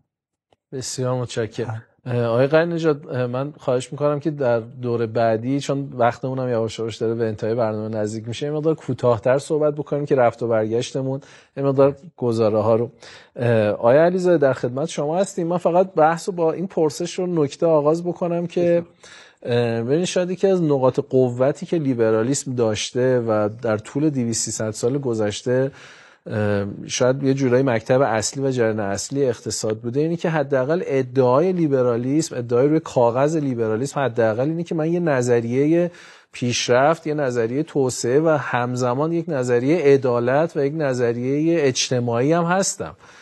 یعنی اتفاقا ادعا اینه که سخن اینه که اگر شما توسعه می‌خواید اگر عدالت می‌خواید راهش اتفاقا لیبرالیزمه و به قول یکی از شارحین آدام اسمیت میگه بزرگترین کشف آدام اسمیت اینه که خیر عمومی از قبل پیگیری مجدانه خیرهای خصوصی و شخصی و فردی میگذره. اتفاقا اگه شما این کار رو بکنید به خیر عمومی می‌رسیدین اصلا در تعارضی نیستن. می‌خوام حالا با این مقدمه آغاز بکنیم که بالاخره از این ورم هیچ موقع به سراحت مخالفتی با عدالت مخالفتی با اجتماع مخالفتی با این ور نشده. یعنی می‌خوام بگم شاید ما داریم لیبرالیسم رو بعد می‌فهمیم. حالا من اگه اجازه داشته باشم بعد بگم که آیه بیگدلی عزیز شما با سوالاتتون دارین به هنر آقای غنی نژاد در برساخت دوگانه های ایدولوژیک کمک می‌کنید. چون آقای غنی نژاد تمامی این سالها یا مقابل کمونیست ها و مارکسیست ها و به شکلی چپ های افراطی نشسته یا به شکلی بحث خودش رو در مقابل کسانی که از فرهنگ دستوری از دین دستوری و از به شکلی حالا با خانش های روانه از وضعیت داخل ایران هستش گذاشته و از این منظر تونسته خودش رو اون لیبرالیزم مورد نیاز جامعه ایران بده. من تمام حرفم نشان دادن تناقضات در این مفهوم لیبرالیسم که جناب آقای استفاده می‌کنه. من همه حرفم اینه که این مفهوم رو ایشون بسیار eclectic یا التقاطی استفاده می‌کنه. ایشون یک لحظه به رنگ جان لاک در میاد بعد به رنگ آدام اسمیت در میاد بعد جایی که لازمه فون هایک میشه میزس میشه و غیره. و اینها با هم دیگه باید ببینیم که کجا با هم دیگه تناسب دارن کجا سازگار هستن و کجا سازگار نیستن. خب بریم سراغ اینجا. اولا که نماد ادموند برک شما داشتین صحبت می‌کنید من یک بار دیگه نگاه کردم در مقاله مقاله که اصلا هایک در مورد این قضیه داره و اتفاقا خودش رو بسیار وام داره ادموند برک می‌دونه و میگه که من مثل برک یه Old Whig Old Whig رو آی دکتر از من بهتر می‌دونه. یکی از احزابی بود که حزب Conservative امروز و محافظه کار امروز انگلستان از اخلافشه. حزب محافظه کار هم لیبراله جناب دکتر. حزب محافظه کار هم علاقه به دخالت های اضافی نه دولت نه پارلمان نه شاه نداره و به شکلی قدرت رو معتقده که آزادی از اجبار یا قدرت قهریه خودسرانه یعنی قدرت بیقاعده خواه این اجبار را شاه مقرر داشته باشه چون خواه پارلمان خواه مردم می‌خواد می‌خواد خلاص باشه. و این نکته خیلی مهمه. من همینجا می‌خوام وایسم. دو نوع لیبرالیسمی که من بهش اشاره کردم یکیش دموکراتیک لیبرالیسمه که از بحث قرارداد اجتماعی روسو و غیره میاد و یکی دیگهش همین لیبرالیسم پرایوت پراپرتی محور یا مالکیت خصوصی محوره. مالکیت خصوصی محور دکتر باید می‌پرسم ازشون و امیدوارم که ایشون سریع بگن. اگر مجوریتی یا اکثریت جامعه بگه که ما مثلا می‌خوایم آزادی به که مالکیت خصوصی رو ملغا کنیم مثل اول انقلاب آیا این قابل قبول برای شما؟ چون توی اون وجه لیبرالیسم اگر ارزش های اجتماعی رو به صورت دموکراتیک جامعه بسازه ما باید تن بدیم. در حالی که در لیبرالیسم دکتر سگانه حق حیات و حق مالکیت خصوصی اصلا قابل گرفتن نیستش. یعنی اگر 99 ممیز 9 دام درصد هم در یک رفراندوم بگن که آقا ما یه دونه کارخونه رو مصادره کنیم آقای دکتر میگه که شما به چه حقی این کارو می‌کنیم؟ این مال شماست خب؟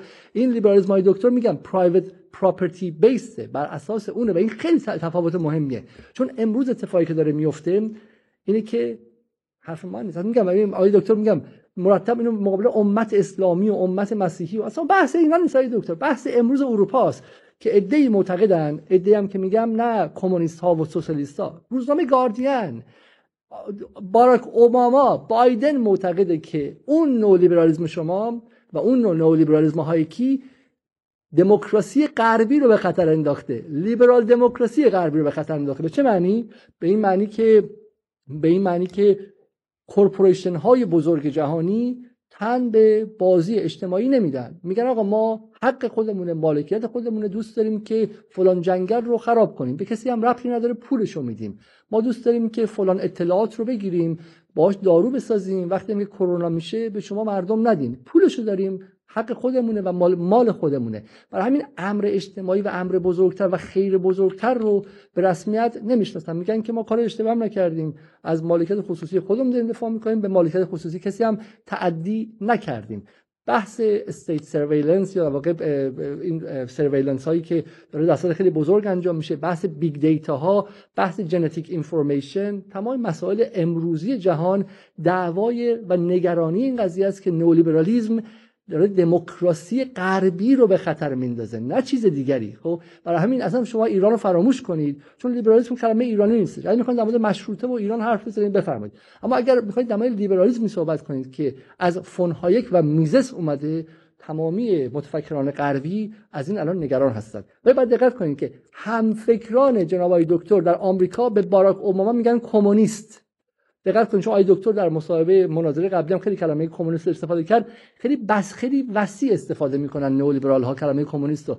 به باراک اوباما چون Obamacare رو اوورد و می‌گفت باید بهداشت عمومی باشه برای فقرا تو خیابون نیفتن اگر می‌خوان چیزش به اون به اوباما می‌گفت کمونیست. الان به بایدن میگن کمونیست. خب و معتقدن که دولت باید تبخیر شه تسعید شه. کارش اینه که گذاشتن حقوق و قوانین کلیه در کار دیگه نباید دخالت کنه. سوال از آقای دکتر اینه در جهان آقای غنی آموزش باید کلهم اجمعین خصوصی شه.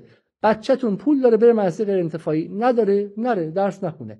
بهداشت برای آقای غنی نژاد الان تو ایران ارزونه. بیمارستان ها هنوز چند تاشون دولتیه و در جهان فکری آقای غنی نژاد که تلفیق التقاطی از لاک تا فون هایک و میزس و همش با همدیگه نباید یک دونه بیمارستان دولتی هم باشه. اگر ندارید بروید و بمیرید. ایشون در برنامه در مورد کرونا بود گفتن صراحتا. گفتن کشور فقیر باید چیکار کنن؟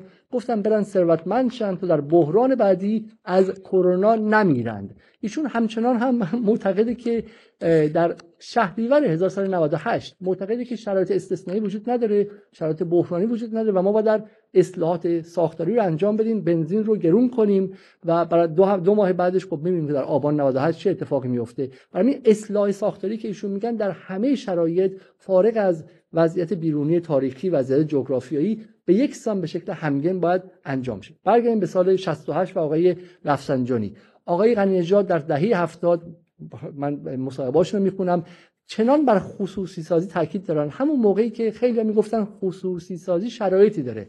باید شرایطش مثل توسعه سیاسی حالا اصلاح طلبا می‌گفتن ایده دیگه می‌گفتن باید شفافیت نهادهای ناظر نهادهایی که نگاه کنه. و آقای غنی خصوصی سازی رو یک فضیلت در خود می‌دونستن. همونطور که هایک می‌دونه. چرا؟ این نکته پایانی و مهمه. جناب آقای بیگدلی برای هایک مهمترین مسئله است. آقای دکتر اگه من بتونیم سر همین قضیه توافق کنیم حداقل به یه جای مشترک برسیم. هایک لیبرال دموکراسی رو از سرمایداری delink کرده. اینا رو اصلا سوا کرده. و میگه که ما ارزش داره که private property یا مالکیت خصوصی داشته باشیم و بهش احترام بذاریم. حتی اگر authoritarian regime داشته باشیم رژیم خودکامه داشته باشیم. از نظر هایک یک کشوری مثل سنگاپور ترجیح داره به کشوری مثل سوئد مثلا که توش مثلا ممکنه که قوانین سوسیالیستی و social welfare زیاد باشه. برای هایک مالکیت خصوصی و رشد سرمایه ارجحیت داره حتی اگر به واسطه دیکتاتوری باشه. برای همینه که هایک از پینوشه که حداقل چند هزار نفر رو کشت و در گورهای ناشناس دفع کرد دفاع می‌کنه.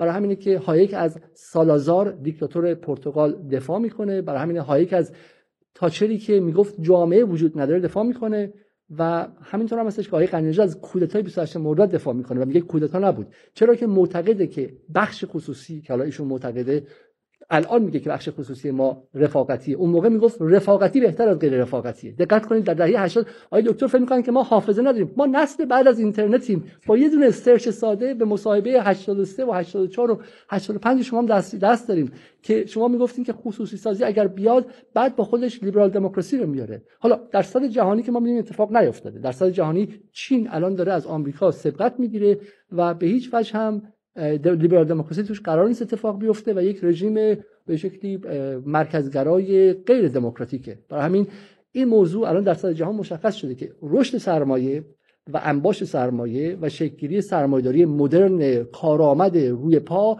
با بازارهای خصوصی هیچ ربطی به لیبرال دموکراسی نداره. برای من میگم اینجا ایدولوژی دارن به ما میفروشن. به ما لیبرال دموکراسی نشون میدن و میگه اگه می‌خوای این قاقالیلیو می‌خوای باید بید هم بدی بشی خصوصی سازی به هر قیمت تعدیل آزادسازی قیمت ها جهانی سازی از بین رفتن وظیفه دولت در آموزش بچه های مردم و بهداشت و غیره. حالا خیلی خوشحالم که دکتر حداقل مسئولیت خودشون رو در دهه هفتاد پذیرفتن مسئولیتشون در وضعیت فعلی پذیرفتن. چون امروزی که امروزی که اعلام شده که از 50 درصد بچه های دانشگاه صنعتی شریف 50 درصد بچه دانشگاه شریف به دهک ده کشور برگز... تعلق دارن. 80 درصد برگزیدگان کنکور از دهک های 8 و 9 و 10 هستن. 85 درصد رشته های پرطرفدار از سه دهک بالای جامعه هستن. یعنی ما یک جامعه طبقاتی ساختیم که حتی ملیتمون داره انسجام درونیش از دست میده. آقای دکتر میگن که اشکال نداره. حداقل مسئولیت خودشون رو پذیرفتن. و نکته پایانی. ایدئولوژی رسمی آقای دکتر قنیجاد مکتب نیاوران جناب مسعود نیلی و سیاستگزارانی که در این سالها تربیت کردن دانشگاه شریف و غیره در یک کلمه می‌خوام بگم ایدئولوژیشون در یک کلمه خودت بماله شما یادتون هستش که وزیر سابق جناب روحانی با کشاورزی صحبت می‌کرد گفت من مشکل دارم اینها گفت خودت بمال درسته؟ این دولت وظیفه نداره به تو بهداشت بده آموزش بده. به تو وسایلی بدی که تو بتونی با یک یک آدم دیگه برابر باشی. اینم من بگم. ببینید برای جامعه ایران خیلی حرفای آقای قنیجات شیرینه. فقط من بهشون بگم که شیرین نباشه. اگر شما امروز در بچه یک راننده اتوبوس هستین در یک شهرستان کوچیک وقتی که از دانشگاه احتمالا آزاد با بدهی فارغ تحصیل میشید واحد قدرتتون در ایران یک واحده. و اگر بچه یک آقازاده و پولدار و بالا شهری باشید که از مدرسه خصوصی رفته به دانشگاه درجه یک. برای مثلا خارج دونه ام بی ای گرفته و اومده واحد لحظه ورودتون به کار وارد واحد قدرتتون یه میلیونه برای همین هیچ وقت به هم نخواهید رسید. هیچ وقت. این قصه های شاه پریرون موفقیت استیو جابز و غیره رو نزنید تو سرتون کنند. نظمی که ما در سال 68 تحویل دادیم نظمی عادلانه بود. بالاترین رقم های توسعه انسانی در تاریخ جهان اتفاق افتاد. چایلد مورتالیتی یا مرگ و میر کودکان از سال 57 به سال 68 شما به نگاه کنید. خب سواد آدم ها رو به نگاه کنید. میزان به شکلی راه ها رو به نگاه کنید و غیره. برای همین جامعه ایران در اون سالها به واسطه فهم اجتماعی مشترک که ما یک بدنیم یک بدنیم و سرنوشت من در تهران به سرنوشت شما در اهواز هم مربوطه. برای همین هم حاضر بودن آدم ها برای هم دیگه جان بدن و از یک دقیقه جنبندی بفرمایید. سوسنگرد کشته بشن.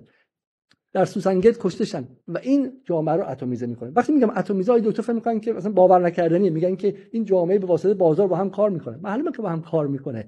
آن چیزی که به هم متصلشون می‌کنه چیه؟ من من من سهم من حق من منفعت من وقتی میگیم اتمیزه این خب هگل که میاد چی میگه؟ میگه اون ایدئولوژی یا اون تفکری که اینها رو به صورت پیشینی پر می‌کنه یعنی زبان یعنی تاریخ یعنی فهمشون از تعلق. اون پیشینی آی دکتر این که دیگه واضحه که من تعجب می‌کنم. این پیشینی بر فرد یعنی فرد ابتدا شکل نمی‌گیره بعد با فرد بعدی به واسطه بازار با هم متصل شن.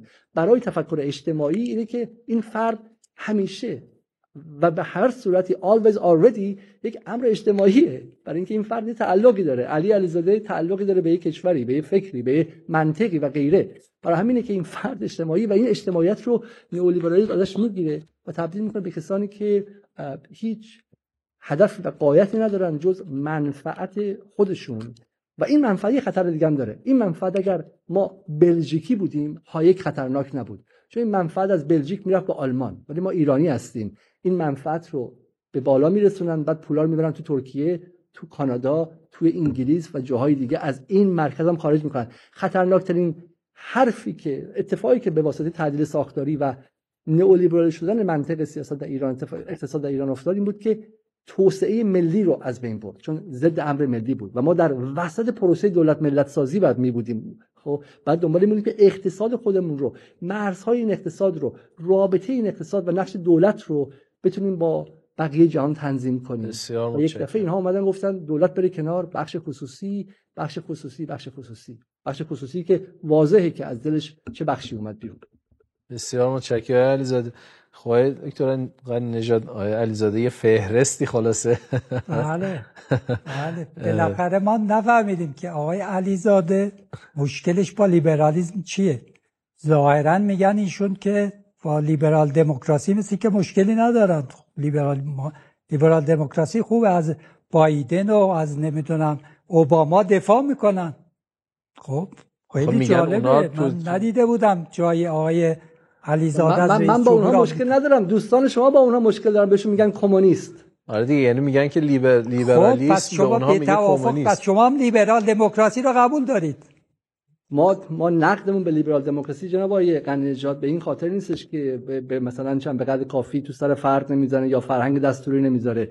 نقد ما به لیبرال دموکراسی اینه که وظیفه خودش رو در حمایت از جامعه انجام نمیده و نمی‌گذاره که افراد در جامعه با فرصتهای برابر به اون لحظه رقابت برسن. کسی از رقابت بدش نمیاد. ما به شدت علاقه من به رقابت هستیم. شما جای اشتباه اومدیم من رو با دوستان کمونیست و به شکلی امتگرا و غیره اشتباه گرفتید. خیلی عکس ما معتقدیم که افراد باید فرصت برابر بهشون بدن بعد بتونن رقابت کنن. وقتی که شما آموزش رو خصوصی کردی وقتی که همه وجود رو خصوصی کردی وقتی مسکن از 51 درصد جامعه ایران اجاره نشینه و بچه‌هاشون هم اجاره نشینن این رقابت نیستش. این بله. بازی از قبل به صورت تقلیدی خب اینا رو گفتید دیگه اینا رو تکرار و می‌کنید با تقسیم شده. بله. خب.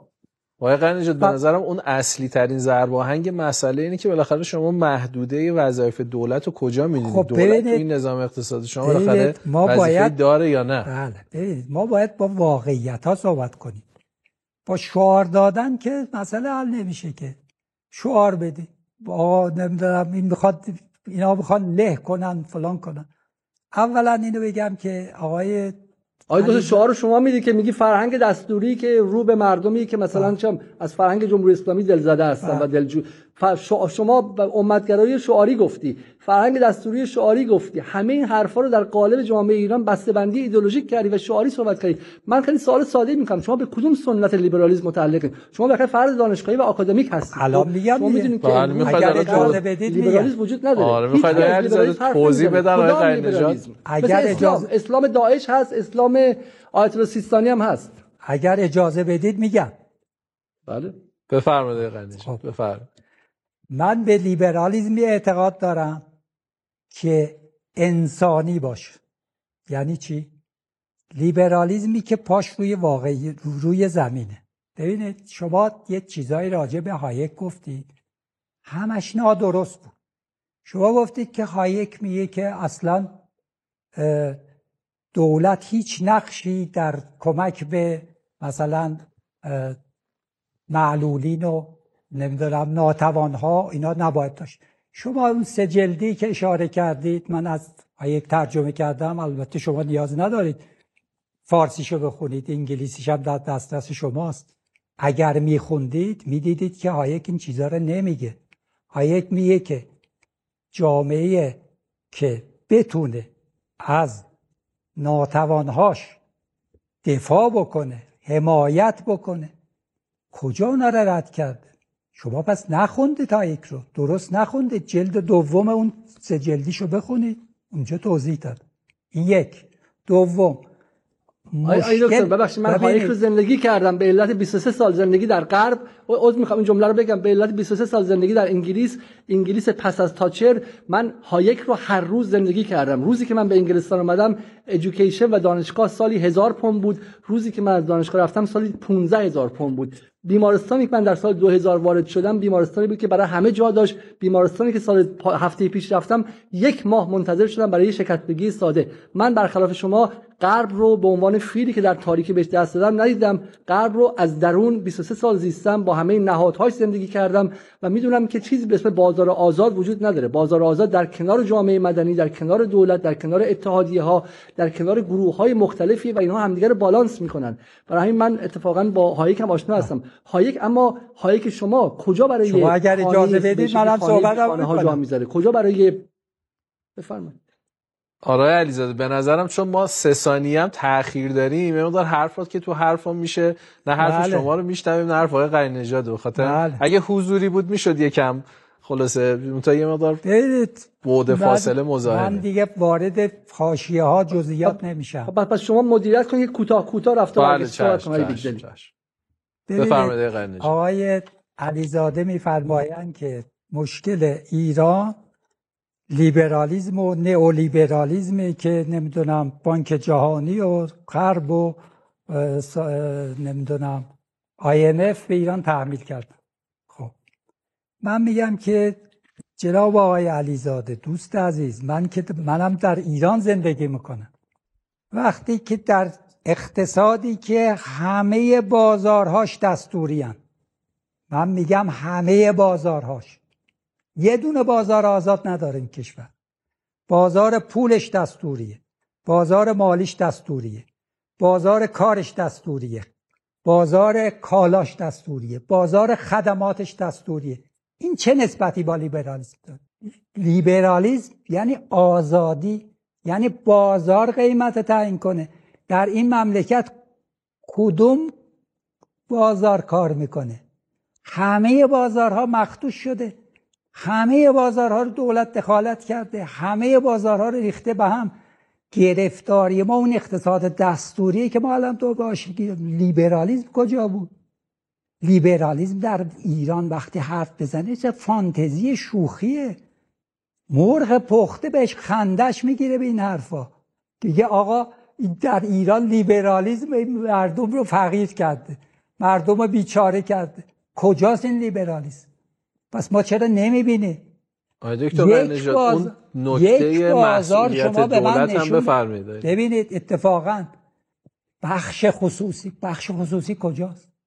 اصلا بخش خصوصی ما نداریم. یه بخش خصوصی ضعیف تو سری خورد درست کردن. بخش خصوصی کجا بود؟ خصوصی سازی خصوصی سازی. همش خصولتی شد همش دولتی شد اینا.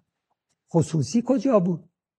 هم با همه بله اولش گفتن خصوصی سازی می‌کنه من ازش دفاع کردم. بعد دیدم همش بازیه. بعد دیدم همش دولتیه. دولت پشتشه. اسم خصوصی سازی رو گذاشتن واگذاری. واگذاری به کی؟ واگذاری به عمه و خاله و پسر عمو پسر خاله اینجوری شد دیگه. واگذاری بخش خصوصی نشد. بخش خصوصی واقعی ما نداریم. خب؟ در این شرایط شما بیاید بگید که مشکل ما لیبرالیزم لیبرالیزم اقتصادیه. خب من شما در فضا فضایی فکر می‌کنید دیگه. در کجا زندگی می‌کنید؟ در ایران؟ در ایران همچی چیزی هست؟ تنها بازار ببینید تنها بازارهای محدود و کوچک که دولت توش قیمت گذاری نکرده. من یه مثالشو می‌زنم. صنعت شکلات سازی در ایران. دولت چون حساسیت نداشته که شکلات قیمتش چی باشه بهش گیر نداد. تنها بازار مشخص. خیلی هم کوچیک محدود. تنها صنعت موفق از معدود صنایع موفق کشور ما. تو بخش خصوصی همین صنعت شکلات. می‌تونه صادر کنه. داره صادر می‌کنه. ببینید لیبرالیزم می‌دونی یعنی چی؟ لیبرالیزم یعنی اینکه دولت سر به سر مردم نذارید. بذارید مردم کارشونو بکنن. بذارید مردم فعالیتشون رو بکنن. لیبرالیسم خیلی ساده است. لیبرالیسمی که آقا برای همه چیز دستور ندید. بذارید قانون حاکم باشید. توی مملکت قانون حاکم نیست. کجاست قانون؟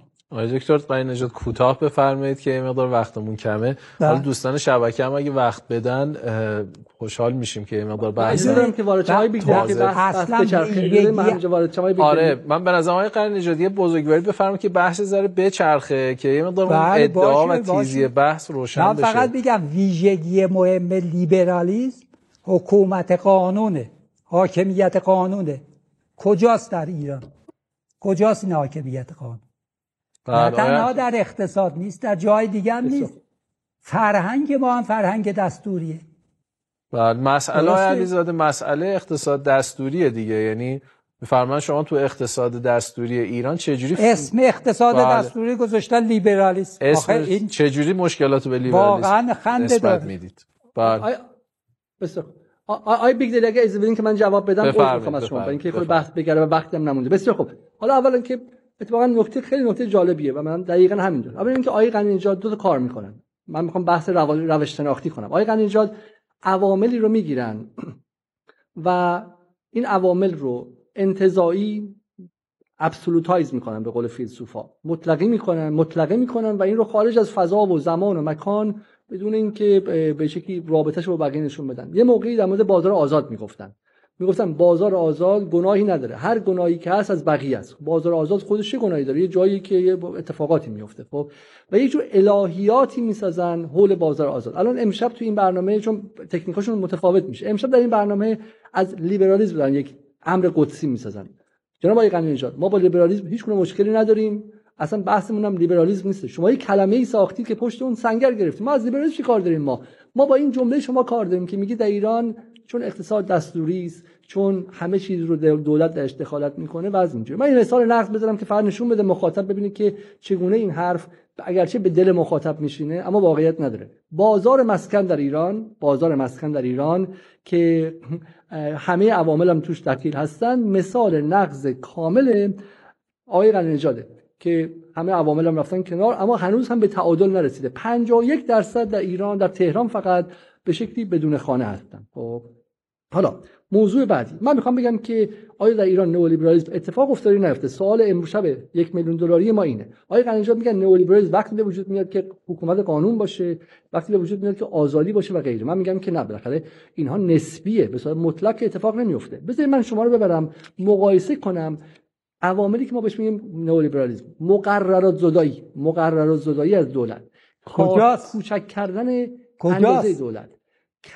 اجازه بدید من شما بگم. اجازه بدید شما. بفرمایید بفرمایید. آقای اینجا بسیار عالی. خب ما از سال 68 تا حالا شروع می‌کنیم. موقتی سازی قراردادهای کار. خب چون مقررات قانون کار ایران که باعث افتخار انقلاب اسلامی بود در سال 68 تصویب شد و حافظ و, و حامی بخش ضعیفتر که کارگر مقابل کارفرما بود خب سال 68 به تدریج ضعیف میشه و ببین چه اتفاق میفته 90 بیش از 90 درصد نیروهای کار کشور در حال حاضر موقتی یعنی آقای علی ربیعی میگه در اقتصاد آنلاین سال 93 در حالی که در پایان جنگ بیش از 90 درصد نیروهای کار در ایران با قراردادهای دائم در استخدام کارفرمای خود بودند. خب این نکته جالبیه. از 90 درصد قرارداد دائم ما به 90 درصد قرارداد موقت رسیدیم و آقای غنی‌نژاد معتقد ایران نئولیبرالی نیستش. دقت کنید. کاهش خدمات دولتی. برای مثال فقط در حوزه آموزش عالی. آموزش عالی رایگان از 80 درصد آموزش عالی کشور در سال 69 به 13 درصد آموزش رایگان در سال 94 فرو کاهیده الان خیلی خیلی بدتره. مطابق آمار ارائه شده بیش از 60 درصد دانشگاه کشور رو در سال تحصیلی 93 94 حق و تدریسی ها یعنی غیر آموزشگران غیر هیئت علمی اداره کردند خب یعنی کسایی که به شکلی چیزی ندارن قراردادی ندارن. نخ خب ببینیم مسکن ببینیم.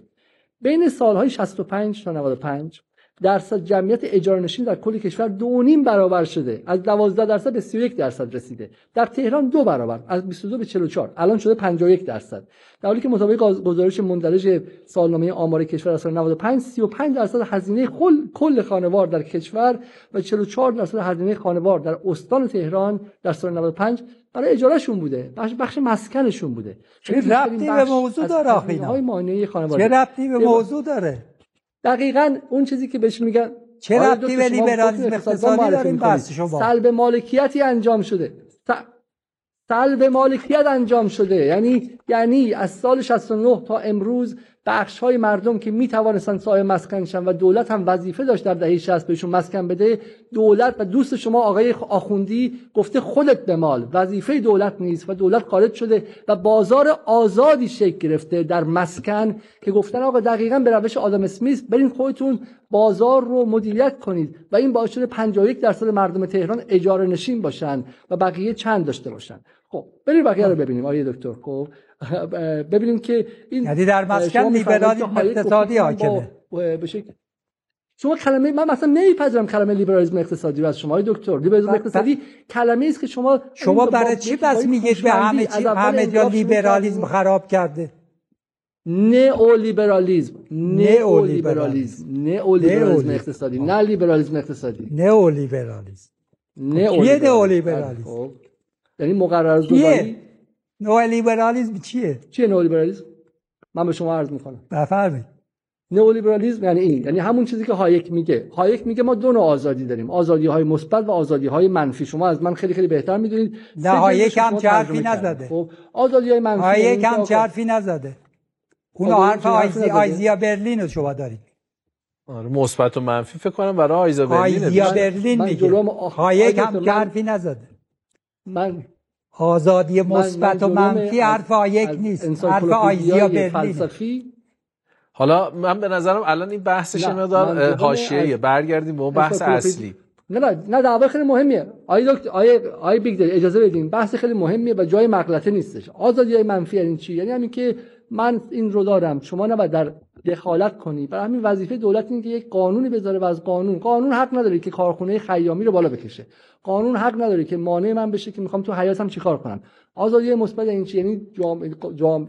حکومت بذاره که من توان بالقوم رو شکوفا کنم. و هایک میگه این آغاز توتالیتاریانیزمه. از اینجا ما می‌رسیم به کمونیسم. ببین اینایی که به اوباما دوستان نئولیبرال به اوباما میگن کمونیست برای اینه. میگن تو وقتی شروع کنی به کمک کردن به طرف که فلجه ته نداره این. کجا می‌خوای وایس با به, به اوباما ما چیکار داریم اینجا در ایران؟ برای اینکه می‌خوام مخاطب بدونه که شما مشکل با جمهوری اسلامی نیست. شما توی آمریکا هم اوباما و بایدن رو کمونیست می‌دونی. شما دفعه قبل باید رخشان می‌گفتی کمونیستا. شما چون خودتون آقای دکتر قبل از انقلاب ذهنتون مارکسیستی بوده اون رو چرخوندی و تبدیل شد به میسیونر نئولیبرالیسم در ایران. میسیونر به این معنی که مذهب ساختی شما از نئولیبرالیسم. ذهنتون ساختار مذهبی داره. دقیقا گرفتی دستتون همونطور که میسیونرها در قرن 19 می اومدن و می‌گفتن اگر شما مسیحیشی به آفریقا یا رستگار میشی شما از سال 68 به تمام سیاستگزاران ایران گفتی که اگر این کارها رو انجام بدی دولت دخالتش رو متوقف کنه پروتکشنیسم و حمایتش رو از کارگران و از تولید کنندگان داخلی متوقف کنه تم بده به قوانین تجارت آزاد ایرانیان رستگار میشن. در حالی که گوش دادم در حرفای من گوش دادم در سرتاسر سر تاریخ دولت به حرفای من گوش داده؟ هیچ دولتی در سرتاسر سر تاریخ هیچ دولت من گوش کردم. هیچ دولتی من به شما بگم هیچ دولتی در سرتاسر تاریخ بدون protectionism موفق نشده. و همین داستانایی که شما میگی کره جنوبی اومد تجارت آزاد بهش تن داد و موفق شد این داستان واقعی نیست. شما در مورد چین بارها بارها میگی که چین اومد روستاییاش با هم دیگه مبادله می‌کردن. تجارت آزاد رو از اینجا حزب کمونیست دید و بعد دیگه رستگار شد. آیا دکتر این قصه ها ذهن سه دهه سیاستگزاران ایران رو مسموم کرده. اصلا فکت نیست اینا. اینا افسانه است. اینا سیندرلاست اینا قصه های هالیوودیه. چینی که همین امروز بیش از 50 درصد شرکت خصوصی هن. شرکت شرکت دولتی هستن خب دولتی که سفت و محکم سرمایه‌داری خصوصی رو تو چنگش گرفته و گفته تو باید در وظیفت اینه که منافع عمومی منافع ملی رو تامین کنی. نه اینکه سرمایه‌داری ولنگاری که تو ایران بخوره و بچاپه و بعد پولش ببره به کانادا. شما آی دکتر اونایی که پولشون بردن به کانادا سرمایه دارا نبودن. اونا راندخارا بودن. آقای علیزاده آدرس غلط ندید. اونایی که رفتن اونی که رفت کانادا رئیس بانکی بود. که جایزه ارز مدیر ارزشی رو گرفته بود شش ماه قبلش. بعد پولای بانک ملی رو برداشت برد کانادا. کجا بخش خصوصی بود؟ تمام یعنی راندخارها این یعنی فقط رو بودش؟ بخش خصوصی به من نشون بدید پولشو برده باشه کانادا. بخش خصوصی اصلا پول نداره که ببره کانادا. کجاست بخش خصوصی؟ اینا همه رانتخارا دولتی ها مدیرای. دولتی بودن این کارا رو کردن. اخ... 90 درصد 99 درصد اختلاس در مملکت ما. کار این مدیرای دولتیه. کجا بخش خصوصی؟ یه دونه شما آدم من کراواتی نمی‌دونم. مدیر دقیقاً پیدا بکنید بخش خصوصی که دزدی کرده باشه. همه دزدا کیان مدیرای دولتی من بودن همینجا توضیح بدم. همینو توضیح. آیا آیا علیزاده شما من, بگید باز لیبرالیسم همین مداخله در. بحث خیلی مهمه نمی آقای که سه تا. صدا حداقل. قاطی نشه. در- نک- بفرمایید خیلی مهمه دکتر. درست میگه آقای دکتر. اتفاقا اتفاقا درست میگه آقای دکتر. دقیقا درست میگه. در ایران بخش خصوصی واقعا خصوصی ضعیف نحیفه و ما باید اتفاقا ازش حمایت کامل کنیم. وقتی ما میگیم خصوصی آقای دکتر پاتون رو زمین واقعیه. یا شما ایران رو نمیشناختی سال 68 یا با سیاست آشنا نبودی یا با استیت و معماری حکومت آشنا نبودی. در ایران واقعی سال 68 کشور تازه از جنگ آمده کشوری که تازه 11 سال 10 سال بودش. 11 سال بود به استقلال رسیده. چون ما قبل از 60 57 که استقلالی نداشتیم که دولت ملتی نبودیم. یک کشور وابسته پیرامونی بودیم که نفتمون رو کنسورسیوم داشت دزدی می‌کرد و شاهمون یک چه می‌دونم دلالی بود که تازه. می‌خواست از کنسورسیوم سهمش رو بگیره. ما در سال 57 متولد سال 57 ما متولد شدیم و سال 68 ما 11 سالمونه که 8 سالش جنگ بوده. در اون کشوری که نه نهاد نظارتی هنوز ساخته شده نه مجلس قدرتی داره نه قوه قضاییش هنوز قوام گرفته هر کس که می‌گفت خصوصی سازی می‌دونست که از توش همین خصولتی سازی به شکلی رفاقتی میاد بیرون. و عده اون موقع داد می‌زدن. فرشاد مؤمنی ادعا می‌کنه که در جلساتی داد می‌زد که آقا این خصوصی سازی به همین رفاقتی سازی می‌رسه و شما می‌گفتید که نه خیر این خصوصی سازی فضیلت در خوده خب خودش چه می‌دونم خودش می‌تونه موفق شه و ما رو دموکرات هم بکنه. من همه حرفم اینه. آقا دنبال این هستی که دولت کوچیکه شما براتون فرق نمی‌کنه که دولت که کوچیک شد دست دوز بره یا دست مردم خوب بره. از دولت شما بدتون میومد. دولت رو یک امر مزاحم می‌دونستید. مثل کسایی که توی شیلی بودن مثل کسایی که تو پینوشه جنگ. برای همین به ما جواب بدید. چرا می‌خواستید نفت از دست دولت ایران در سال 32 خارج شه و برگرده به بریتیش پترولیوم؟ به مردم بگید که چرا از کودتای 28 مرداد حمایت می‌کنید و معتقدید که نفت ایران دست انگلیسی ها بهتر از این که دست دولت ملی مصدق باشه. شما حرفایی که می‌زنید کاملا بی ربط به موضوع بحث امروز ماست. اول و, و حرفایی که می‌زنید کاملا غلطه. دروغه. ببینید.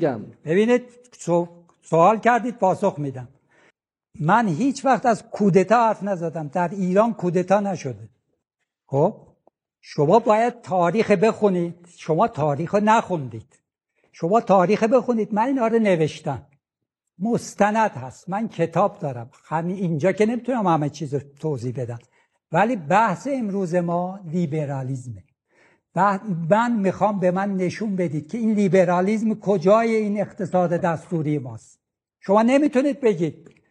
کجاست؟ دارم میگم. و اقتصادی دارم که میگم ببینید بانک که بله، معتقدید بانک- که مالکیت عمومی. بانک ما تمام مالکیت عمومی. ببین آقای سیستم دکتر، این حرف بانکی شما ما این حرف شما نیست. حرف استادتون. اجازه بدین. اجازه بدین حرف استادتون خواهیه که آقای دکتر خب که معتقده که پینوشه معتقد پینوشه یکی از بهترین رهبران دوره تاریخه. چرا؟ چون معتقده که دولت در نهایت اگر دستش اموال عمومی باشه در نهایت به یه جور کمونیسم می‌رسه. پس بهتره که یک دیکتاتور باشه. برای همین اینکه شما سال 32 رو کودتا نمی‌دونید و معتقدید که شاه به حق مصدق رو رفع کرد ریشه در چی داره؟ آقای این که علیزاده یک جلسه بذارید. یک. جلسه بذاریم راجع به کودتا بحث می‌کنیم. ولی امشب موضوع بحث ما لیبرالیزم اقتصادیه. شما به من نشون بدید که این لیبرالیزم اقتصادی کجای اقتصاد دستوری ما هست. آیا اقتصاد ما دستوری هست یا نیست؟ قبول دارید که اقتصاد دستوریه؟ آقای دکتر وقتی اقتصاد 52 دستوری چطوری می‌تونه لیبرال صادرات غیر لیبرال باشه؟ بوده. اقتصاد دستوری چطوری می‌تونه لیبرالی باشه؟ این معجزه رو شما به من نشون بدید. من همه حرفا شما قبول می‌کنم. آقای دکتر قای نجات فکر می‌کنم آقای علیزاده یکی دو تا معلفه رو در واقع به عنوان شاخص اقتصاد لیبرالیستی در نظر دارن و اون شاخص رو دائما تقویت می‌کنن. چیه؟ از جمله همین آماری که گفتم به نظر میاد ناظر به اون شاخص های نئولیبرالیستی که دولت میل داشته اعمال بکنه از جمله در بخش آم... یعنی تعهدش و دولت دکتر من یه بار حرفای علیزاده رو مرتب منظم بکنم شاید کمک بله. کنه میگن جوهره نئولیبرالیسم این است که دولت در برابر شهروندان تعهدی قبول نمی‌کنه و میگه که خود شما با دست آزاد با فرایندهایی که من مداخله نمی کنم برید خودتون وضعیت اقتصادیتون رو و معیشت خودتون رو درست بکنید. حالا اگر این وسط کسی جاماند بستگی به نظر شما نسبت به حوزه در واقع دفاع از محرومین یا ممکنه به سراحت بگید که من یک لیبرال کلاسیک هستم برید بمیرید همتون یا ممکنه بگید نه من یه نئولیبرال تعدیل شده هستم سیاست های حمایتی هم برای دو سه دهک پایینم می‌ذارم. ولی اصل اینه که اون 7 دهک اقتصاد خودشون برن کار بکنن و دولت تا جایی ممکن تصدیگری نکنه. این جوهره نئولیبرالیسمه. من, من میگم که مشکل ما اینه که تمام اقتصاد ما دست دولته. بله حالا آیا و دولت ناکارآمد دولت همین فقر رو درست بله می‌کنه. حالا آیا علیزاده این... میگم من کلی آمار به شما میدم که دولت که چقدر خب غیر تصدیگرایانه مواجه وقتی شده که با تمام اقتصاد از بانکش گرفته از مالش گرفته از تولید صنعتیش گرفته از تجارتش گرفته. همش دست دولته همش اقتصاد دستوریه. بعد شما میگید که مسئولیت پس بخش خصوصی. کجا بخش, بخش خصوصی؟ کو؟ نه مسئولیت دولت که دو... ببینید دولت دولت باید وظیفه خودش انجام بده.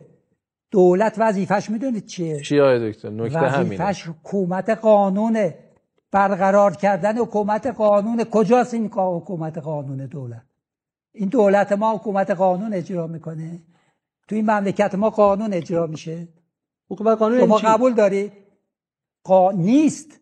دولت وظیفه خودش انجام نمیده. برای اینکه یه کار دیگه می‌کنه. دولت اومده کپن فروشی می‌کنه. دولت اومده نمی‌دونم ارزاق میفروشه. از این بگیرم نمی‌دونم تخم مرغ بفروشه نمی‌دونم. گوشت بفروشه بگیره بفب اینه دیگه تجارت خارجی دست دولته. انحصارا.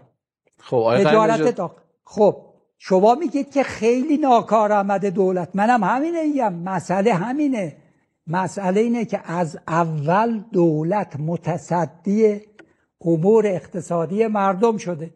اونجام که اون بحث قانون اساسی رو من کردم این بود. تنگ اول گفتم کج گذاشتن اینه. سنگ اول کج بذارید همین میشه. دولت اگر متصدی اقتصاد مردم بشه مردم فقیر میشن مردم بیچاره میشن بدبخت میشن ثروت نمی‌تونن تولید کنن همین میشه که الان هست. منتها این اسمش اقتصاد دستوریه اقتصاد آزاد نیست. بسیار متشکرم. آیا علیزاده شما یه سه چهار دقیقه چون ما خیلی حرف تو حرف شد یه سه چهار دقیقه نکاتتون رو بفرمایید. ما هم سعی می‌کنیم چیزی نگیم بین نکات شما. بفرمایید. بسیار خوب. خب ببینید به نظرم جای خوبی رسیدیم. من هیچ اولا که نئولیبرالیسم یک تفکر سیاسی فلسفی می‌تونه از خودش دفاع کنه. هیچ گونه مشکلی باش نیست. لیبرالیسم حالا البته خب لیبرالیسم خب دیگه لیبرالیسم کلاسیک مشکلاتش خیلی خیلی بیشتره و و مسلما خود دفاعی سختره من مشکلم با التقاطه. مشکلم اینه که آی دکتر لیز بخورن از یک موضوع به موضوع دیگه. اگه آی دکتر یک جا بایستن مثلا همین حرف آخرشون و جمله آخرشون ما می‌تونیم به عنوان دو تا موضوع متفاوت با هم دیگه بحث کنیم. و این تو آمریکا و انگلیس و فرانسه و جاهای دیگه این بحث بین کسایی که معتقد به دولت رفاه بیشتر هستن و کسایی که نیستن ادامه داره. من مشکلم اینه که آقای دکتر چیزی میگن ولی مطلوبشون چیز دیگه ایه. وایس اینجا. پس می‌خوایم مفاهیم رو تدقیق کنیم. اینجا بحث ما بحث حتی فلسفه تاریخ فلسفه نیست. بحث ما بحث analytic ه تحلیلیه. مفاهیم تدقیق شن. آقای دکتر میگن که هم میگن لیبرالیسم اقتصادی. میگن که اینجا اقتصاد دستوریه. به من یک اقتصاد آقای دکتر باید نشان بدهد که دستوری نیست. یک اقتصاد در جهان شما نشون بدید همون اقتصاد همون کشوری که شما در زندگی می‌کنید. خب. کشوری که شما توش زندگی می‌کنید اقتصادش دستوری نیست. میگن انگلستان اقتصادش دستوری نیست. آقای دکتر شما پس معلومه که حتی یک روزنامه اقتصادی انگلیس رو هم تا بالا پایین نکردین. فاینانشال تایمز هم نگاه نکردید انگلیسی که هنوز که هنوز NHS این National Health Service خودش کشور محسوب میشه. سازمان تامین اجتماعی سازمان بهداشتش. مدارسش مجانیه. دانشگاه برای کسایی که فقیران مجانیه. دولت داره خونه سازی شوخی می‌کنه. های دکتر خونه سازی می‌کنه. دو سال تمام به مردم به سر کرونا حقوق بیکاری داد. خب و اگر شما معلول باشی تا آخر عمرت حقوق می‌گیری. اگر شما هم از خانواده فقیر میای به پول بیشتری میدن که هم اندازه بشی با بقیه. دولت انگلیس که هنوز این همه از سازمان رفاهش مونده به رغم همه حملات تاچر دولت دستوریه. دولت دستوری نیستش. دولت انگلیس که بعد از سال 2008 2009 دست پای بانک رو قطع کرد و رگولیتشون کردش. دستوریه دستوری نیستش. بعد ایرانی که توش و رئیس بانک مرکزی میگه من زورم نمی‌رسه به بانک های خصوصی. وزیر اقتصادش میگه من هیچ سلطه رو بانک های خصوصی ندارم. ایران دولت دولت انگلیس قیمت کالاها رو در بازار دولت انگلیس تعیین می‌کنه. نرخ بهره رو دولت انگلیس تعیین می‌کنه در انگلستان. شما از اقتصاد انگلستان خبر دارید اصلا؟ نرخ بهره در انگلستان توسط دولت تعیین میشه. ها؟ نرخ بهره فقط مسئله است در اقتصاد دستوری یا اینکه نه اینکه 500 اینکه 500 میلیارد تخم مرغ از جیب مالیات دهندگان گرفته در بشه. در انگلستان قیمت تخم مرغ رو دولت تعیین می‌کنه. قیمت اتومبیل رو دولت تعیین می‌کنه. قیمت خدمات رو دولت تعیین نه ولی دولت این چه کار می‌کنه دکتر؟ دولت فود دولت فود بانک داره. یعنی کپون میده به هر کسی که تخم مرغ نداره. اینو به مردم ایران بگید. به هر کسی که تخم مرغ نداره بهش تخم مرغ مجانی خب، میده. ولی قیمت تعیین نمی‌کنه. در بازار قیمت گذاری نمی‌کنه. نه قیمت تعیین نمی‌کنه. میشه تعیین نمی‌کنه. چون و دروغ چون, خورده چون مردم جنگ اقتصادی نیست اقتصاد دو, دو اقتصاد انگلستان اقتصاد دستوری نیست. دولت درش مداخله می‌کنه ولی اقتصادش دستوری نیست. قیمت کالا خدمات بانک اینا همش اقتصاد آزاده. خب یه مقدار فکر می‌کنم آقای علیزاده باید تدقیق کنید این واژه دستوری و مداخله رو. ما خب اجازه بدید دکتر اگه واسه حرف من نپرن یه لحظه.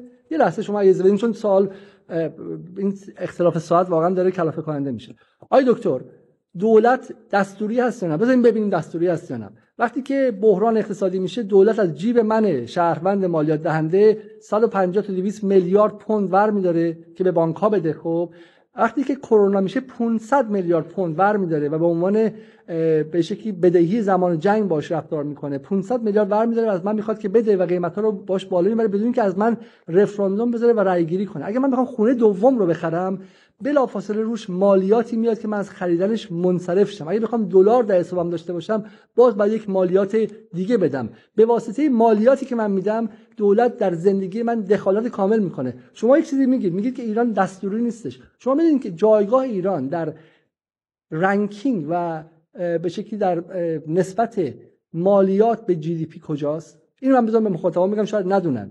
مخاطبان چون آقای دکتر معتقد مالیات گرفتن دزدیه از جیب مردم. یعنی من نگفتم مالیات از زیادی دزدیه و فقط در شرایط خیلی حاد باید گرفته شه در در فرانسه این مالیات فقط 37 درصد باشه. بعد از فرانسه دانمارک بعد کشورهای اسکاندیناوی بعد انگلیس. خود آمریکا 25 درصد نسبت tax به GDP. و می‌دونید ایران کجاست؟ آقای بیگدلی ایران 7 درصده. بعد از افغانستان. افغانستان از ما بیشتر مالیات می‌گیره. افغانستان از ما بیشتر مالیات می‌گیره و این یعنی که دخالت دولت در ایران صفره. دخالت دولت در پول ایران نفت چی میشه؟ پول نفت کجا حساب میشه؟ اتفاقی. درآمد نفتی کجا میاد؟ آقا میگم پول نفت چی میشه علیزاده؟ پول نفت. پول نفت چی میشه؟ پول نفت هم یعنی چی؟ خب به جای مالیات نفت داره دیگه. نفت مال مردم دیگه. دولت می‌گیره پولش خرج می‌کنه. یعنی به جایی که مالیات اومدن سی جی تی بگیرن یعنی بر خانه های خالی مالیات اومدن بر خانه های خالی مالیات بگیرن. شما و دوستانتون توقیان کردید نگذاشتید. آیا شما با مالیات بر خانه های خالی دوم موافقید؟ همینجا بگید. از چی دارید صحبت می‌کنید شما؟ مالیات بر خانه های خالی من کاملا موافقم ولی این دولت نمی‌تونه بگیره. می‌دونید چرا؟ برای اینکه کارشناس درست حسابی نداره. برای اینکه آدمای متخصص بر سر کار نیستن مشکلات ما ایناست. برای اینکه آدمهایی که مدیران دولتی ما هم مدیران دستوری هم. در انگلستان وقتی که می‌خوان رئیس بانک مرکزی رو انتخاب بکنند یه پست تخصصیه. آگهی بین المللی میدن. یک ویژگی های این رئیس بانک مرکزی رو بانک آف انگلند رو. یک کانادایی برنده میشه. یک کانادایی میاد رئیس بانک انگلستان میشه. رئیس بانک مرکزی انگلستان میشه. در ایران چجوری انتخاب میشن؟ بر اساس تخصصه؟ بر اساس پیشینه است؟ بر اساس شناخته؟ یا بر اساس دستوره؟ اصلا تو این... ببینید مشکلات ما ایناست. مشکل ما اینه که همه چیز جامعه ما دستوریه. شما چرا نمی‌خواید اینا بپذیرید؟ خب ببخشید دوستان یه وقتی اگه زحمتی نیست به من بدن که من ببینم تا جامعه ایران من توضیح بدم بیگدلی اینو من اینو من توضیح بدم. اینو من آیا علیزاده ما 10 دقیقه فرصت داریم. اینجا. باشه چشم. ما 10 دقیقه فرصت داریم تا ساعت 12 به وقت تهران تقریبا. من پیشنهادم اینه که با توجه به اینکه با آقای دکتر غنی نژاد شروع کردیم بحثو حضرت عالی یه سه, چهار دقیقه این بخش رو جمعبندی بفرمایید که آقای غنی نژاد جمعبندی کنن و حضرت عالی جمعبندی بکنید. الان سه دقیقه تا چهار دقیقه بفرمایید. من آقای غنی نژادم قول میدیم که وسط حرفتون نپریم بفرمایید. بسیار خوب. حالا بگذاریم که به شکلی نرخ بهره به شکلی بانک انگلند رو دولت حتما روش نقشی خواهد داشت در تعیینش. اما نکته خیلی مهمتر اینه. نظام یک مقالطه خیلی خیلی جدی اینجاست. اینه که آقا ایران همه چی دستوریه حالا میگم شما به بازار مسکن نگاه می‌کنید به بازار آموزش نگاه می‌کنید اینا چیزای خیلی اولیه است. اولیه ای که ما به خاطرش در انقلاب شرکت کردن مردم بر بیمارستان نگاه می‌کنید در تعرفه ها و غیره نگاه می‌کنید خب؟ و و می‌بینید که اینجا یک سری بازارهای یله ول و ولنگار هستش. ببینید اینجا بحث خیلی مهمه. آقای دکتر مرتب میگه اقتصاد دستوری قیمت گذاری دستوری. و من جوابم خیلی ساده است خب؟ جواب ما اینه که اقتصاد ایران کم دستوریه. هدف ما چی آقای دکتر؟ هدف ما فای به من دو دقیقه وقت بدین و لطفا قطع نکنین. هدف ما چیه؟ هدف ما اینه که بازار آزاد درست کنیم. برای دکتر بله هدفش اینه که بازار آزاد درست کنه. اما هدف ما این نیست. هدف ما اینه که دولت ملت سازی کنیم. آقای دکتر گفتش که این واحدهای جامعه و ملت و اینا اصلا قبول نه فرد و قبول داره. فرد ایرانی هم می‌تونه فردا بره افغانستان می‌تونه بره چین می‌تونه بره آمریکا می‌تونه بره کانادا. فرده. ولی ما چون محل ورودمون به بحث دولت ملت ایرانی و مردم ایران هستن و خیر جمعی که به همه این مردم برسه این بحث فلسفیه و بحث لزوما اقتصادی هم نیستش. اینه که آقا این ملت 85 میلیونی یه سری خیرهای میدارن خب اگر ما بیایم بچه های فقیر رو نذاریم درس بخونن ازشون دکتر بیاد سری دیگه درس می‌خونن مثلا همین دانشگاه شریفی که من خودم بهش رفتم بعد بلند میشن میرن 90 درصدشون بلند میشن میرن جای دیگه و خدمتشون با آمریکایی‌ها می‌کنن. بعد ما میگیم آ تقصیر جمهوری اسلامی که این فرار سرمون فرار مغزو اتفاق افتاده. خیر جمعی کجا میشه؟ خب من به کجا می‌خوام برسم؟ به این می‌خوام برسم که تفکر نیولیبرالی از اواسط دهه هفتاد میلادی حرفش این بود که آقا دولت ها باید دخالت هاشون رو روی بانک مرکزی ها روی نرخ بهره روی به شکلی بدهی دولت ها و غیره وردارن. دولت ها نباید بدهی داشته باشن و اینها باید در یک وضعیت آزادی در جهان و تجارت جهانی داشته باشه. همه حرف این بود. تمام مطالعات نشون میده مطالعات من که نه من که نه اقتصاددانم نه ادعا دارم. ولی مطالعات حتی آدم مثل هاجون چنگ استیگلیتس آدم هایی که نوبل اقتصادی گرفتن نشون میده که کشورها بدون استثنا یعنی حتی اگه آی دکتر یک استثنا بر نشون بده من همین الان تسلیم میشم میگم من از اینجا رفتم. بدون استثنا کشورهایی که به توسعه اقتصادی رسیدن. به توسعه اقتصادی رسیدن در دوره ابتدایی دولت درشون دخالت‌های فراوان کرد و از صنایع ملی دفاع کرد از پول خودشون دفاع کرد نرخ بهره رو دولت تعیین کرد سرمایه گذاری خارجی که می‌خواست بیاد یله و ول نبودش و اینها رو استفاده کرد دولت برای اینکه بتونه اول بتونه باشون رقابت کنه. حالا ماجرا چیه و ماجرایی که نولیبرال ها به ما نمیگن چیه؟ خیلی مثال ساده اگر من در کره جنوبی در دهه 1970 می‌خوام ماشین بسازم. من کشور عقب مونده ای هستم در 1970 معلومه که نمی‌تونم رقابت کنم با ماشین سازی آمریکا با فورد آمریکا. خب بعد چیکار کنم؟ اگه الان فوردم وارد شه تعرفم نباشه توش مرز اقتصادی هم نباشه منم اینجا بخوام با همون قیمت بذارم که نمیشه که. دولت وارد میشه به من سوبسید میده. ورود فورد رو ممنوع می‌کنه. از من حمایت می‌کنه و غیره تا اینکه من بتونم خودم آروم آروم بالا بیام. تمام دعوا اینه. تمام دعوای فلسفی اینه. نئولیبرال ها تاریخ ندارند. لیبرال های اقتصادی تاریخ ندارند. فکر می‌کنم ما هممون توی فضا هستیم و با هم رقابت کنیم. نمیگن که 400 سال اروپا آمریکا و غرب ما رو دوشید. در 1839 که انگلستان وارد چین شد چین بزرگترین جی دی پی جهان بود و انگلیس با اراده های توپش تجارت آزاد رو به چین بعد از سوزاندن چند شهر در اطراف یانگتسه تحمیل کرد. اقتصاد آزاد بازار آزادی که آقای دکتر میگه و به گوش عدهای در ایران شیرین میاد بعد بدونن به خاطرش کشور اروپایی هندی کشتن چینی کشتن ایرانی کشتن. اسلحه رو روی شقیقه ما گذاشتن و گفتن یالا بدو اقتصاد آزاد. برای چی؟ ولی قبل از اون خود انگلیس چیکار می‌کرد؟ مرزها رو بسته بود و نمیذاش هیچ کدوم از لوازم خارجی وارد انگلیس شه. protectionism mercantilism ممنوع بود. چرا؟ می‌خواست صنایع خودش بیاد بالا و اول قوام بگیره رشد کنه. بچه شش ماهه رو نمی‌ذارن تو رقابت با یه غول 700 کیلویی 50 ساله که اول بچه رشد کنه قوی شه و بعدن. و الان وضع داره عوض میشه. اینو من بگم. الانی که چین داره قوی میشه هند داره قوی میشه آمریکا ترسیده.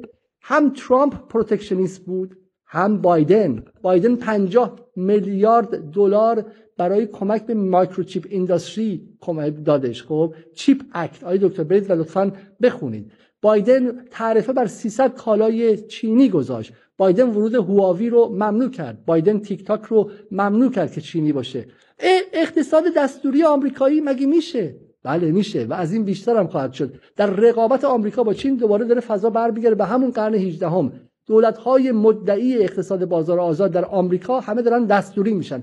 و این قصه رو ما نمیگه حرفای آقای قنی اگه سال 70 بود 80 بود 90 بود شیرین بود. نه الان که خود غرب داره به سمت ملیگرایی میره. خود غرب داره به سمت اقتصادهای ملی میره و داره حمایتگرانه رفتار می‌کنه داره سوبسید میده. شما اقتصاد دستوریتون کجاست؟ بیاین تو انگلیس ببینید که دامدارهای انگلیس چقدر دارن سوبسید می‌گیرن. کشاورزای آمریکا چقدر سوبسید می‌گیرن. کاتین اج تکنولوژی در انگلیس چقدر داره سوبسید می‌گیره.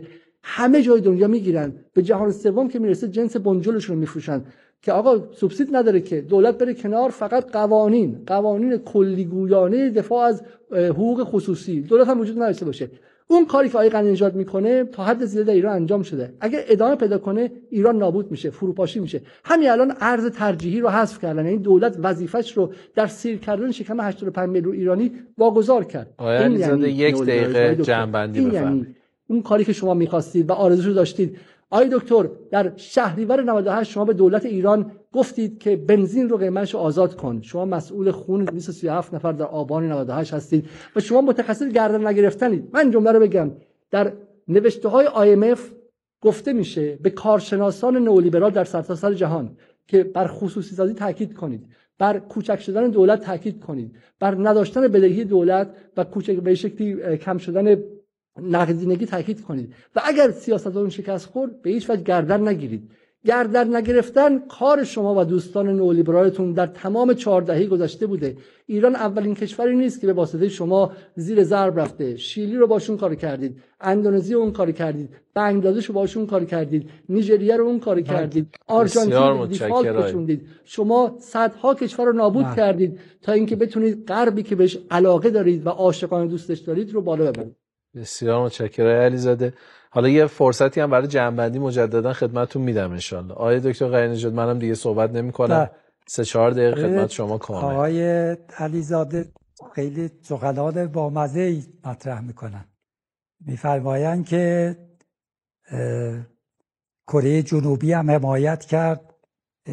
نمی‌دونم کشورهای دیگه کشورهای غربی هم حمایت کردن اول. بچه نمی‌دونم شیش ماهه که نمی‌تونه با نمی‌دونم جوون چل ساله رقابت بکنه. خب سوال بعد از آقای علیزاده اینه. صنعت اتومبیل ما پنجاه ساله داره حمایت میشه. پنجاه سال. خب طفل پنجاه ساله ما داری؟ چقدر باید حمایت کنیم اتومبیلی که الان اخیرا اعلام کردند هیوندایی تولید می‌کنه. جدیدترین مدل هیوندای اتومبیل که همه ویژگی های اتومبیل مدرن و جدید هم داره. هفت هزار دلار. هفت هزار دلار قیمتش. هفت هزار دلار با قیم با دلار پنجاه هزار تومن میشه چقدر؟ 350 میلیون تومن با 350 میلیون تومن در ایران شما چه کدوم اتومبیل می‌خرید؟ می‌تونید بخرید. چه اتومبیل. این نتیجه حمایت. این اجهافیه که به مصرف کننده میشه. پنجاه سال پدر مصرف کننده ما در آوردن. این صنعت خود رو صنعتی که بعد حمایت می‌کنن. تا بهش هم دست می‌زد بالا چشت ابروس بگید آی نمی‌دونم اشتغال این میشه اشتغال اون میشه نمی‌دونم حمایت حمایت. خب کی؟ کی باید این حمایت تموم بشه؟ این اجحاف به ملت ایران هست. ایشون وسط صحبت ها شده میگن که ما ایران و ملت رو قبول نداریم ما فرد رو قبول داریم. کی این حرفا رو زد؟ من ایران رو قبول ندارم. من ایران قبول ندارم که با تمام مرارتاش این تو نشستم زندگی می‌کنم. یا حضرت عالی که اونجا تشریف آورد تشریف بردید در انگلستان. این حرفها رو نزنید. مردم به شما میخندن. واقعیت ها رو بگید. واقعیت ها اینه که اقتصاد دولتی اقتصاد دستوری فرهنگ دستوری سیاست دستوری در کشور ما مردم رو بیچاره کرده. مردم نیاز به آزادی دارن. آزادی آزادی در اقتصاد آزادی در سیاست آزادی در فرهنگ آزادی در انتخاب. مشکلات ما ایناست. مشکلات ملموس واقعی. میشو میشو میگه تاریخی من بحث نمی کنم تاریخ گذاشتم کنار. تاریخ چیه؟ تاریخ واقعیت های زندگی ماست. میگم پنجاه سال حمایت کردیم. این تاریخ نیست. تا کی باید حمایت کنیم؟ صد سال دیگه هم باید از صنعت خودرو حمایت کنیم. می‌تونم اجهاف کننده و مصرف کننده. کی پایان میاد؟ می‌خواد بشه. کی می‌خوایم این داستان رو ترمیم کنیم؟ کی می‌خوایم که با این زبان ایدئولوژیک با مردم حرف بزنیم؟ زبان ایدئولوژیک اینا؟ زبان ایدئولوژیک اینه که شما شب و بدید روز و هیچ عبایی هم نداشته باشید. راحت اینا دوربین نگاه بکنید نه شب نیست روزه. اقتصاد دستوره یه لیبرالیزمه. این یعنی نفی واقعیت این دیدگاه ایدئولوژیک اینه. ایدئولوژی واقعیت رو اونجوری که هست نمی‌بینه. واقعیت رو اونجوری که دلش می‌خواد معرفی می‌کنه. آقای علیزاده از ابتدا تا حالا واقعیت های جامعه ایران رو اونطوری که دلش خواست توضیح داد. نه اونطوری که هست. اونطوری که هست خود دولت خود مسئولین کشور میگن آقا بدبختی ما اقتصاد دولتیه. نمی‌دونیم از چه جوری از دستش خلاص بشیم اصل چهل و چهار سیاست های کلی اصل چهل و چهار برای چه ابلاغ شد؟ برای چه ابلاغ شد؟ برای اینکه اقتصاد دولتی جواب نمی‌داد دیگه. آقای قنجاد یک دقیقه جنبندی بفرمایید که دو سه ولی دقیقه نتونستن اونم درستش کنن. چرا نتونستن؟ چون اون تفکر تفکر دستوری بود از اول.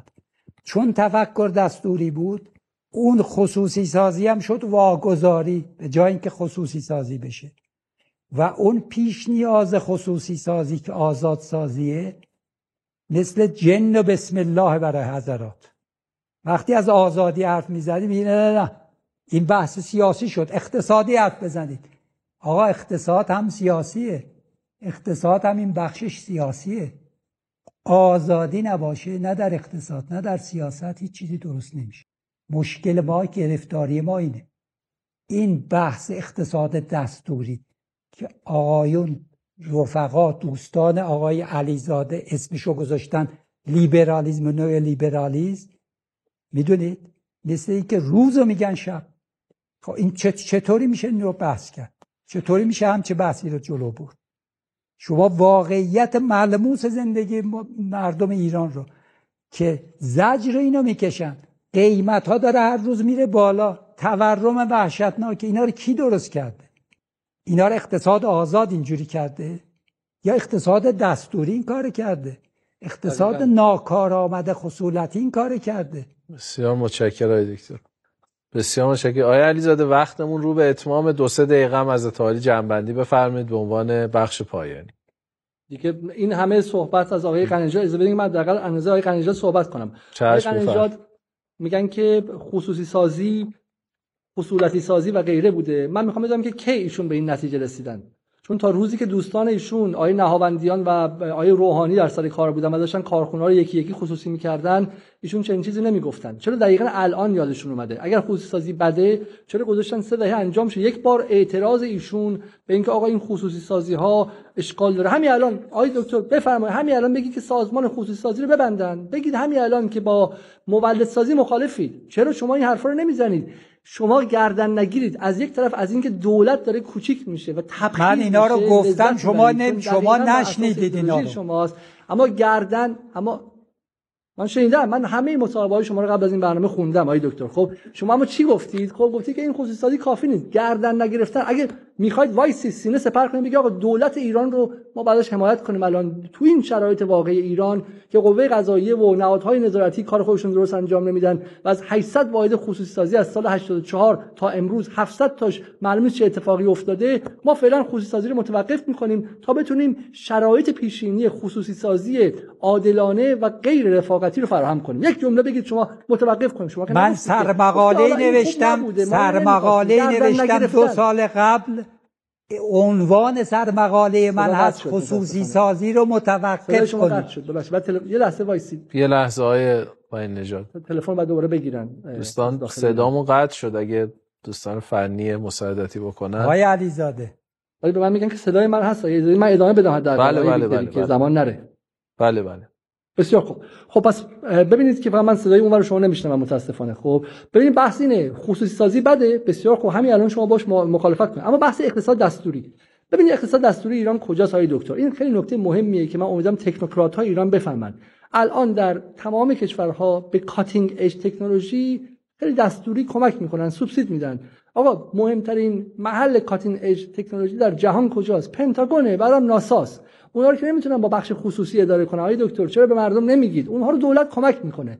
در همه جای دنیا به خودروسازی کمک می‌کنه. اتفاقا اون نوع نگاه کوچکسازی دولت که خودروسازی رو رها کرد و اجازه نداد که تکنولوژی ها رو که بسیار گرونه و باید دولت کمک کنه رو انجام بده بعض خودروسازی رو به اینجا رسون. یک و دوم دلاری سازی قیمت های داخلی. یعنی فولادی که خود رو بخره طور دلاری حساب می‌کنه. کی قیمت ها رو جهانی کرده؟ های غنی نژاد. گردن نگرفتن یعنی عدم مسئولیت پذیری. یک لیبرال اخلاقی اول از همه مسئولیت کارهایی که تحمیل کرده به 85 میلیون ایرانی و تورمش داره زندگی مردم رو خفه می‌کنه رو اول میپذیره. خب اول میپذیره. دو دو شما فرمودید که اقتصاد دستوری این که در دولت بیاد. شما هر جایی که دولت هست رو میگین دستوری. خیلی دولت وظیفه داره که تا ما به عنوان یک حکومت نیمه به شکلی توسعه یافته به یک قوام برسیم از ما دفاع کنه. می‌دونین کجا خیلی دستوری بود؟ موشک های نقطه زن ایران دستوریه.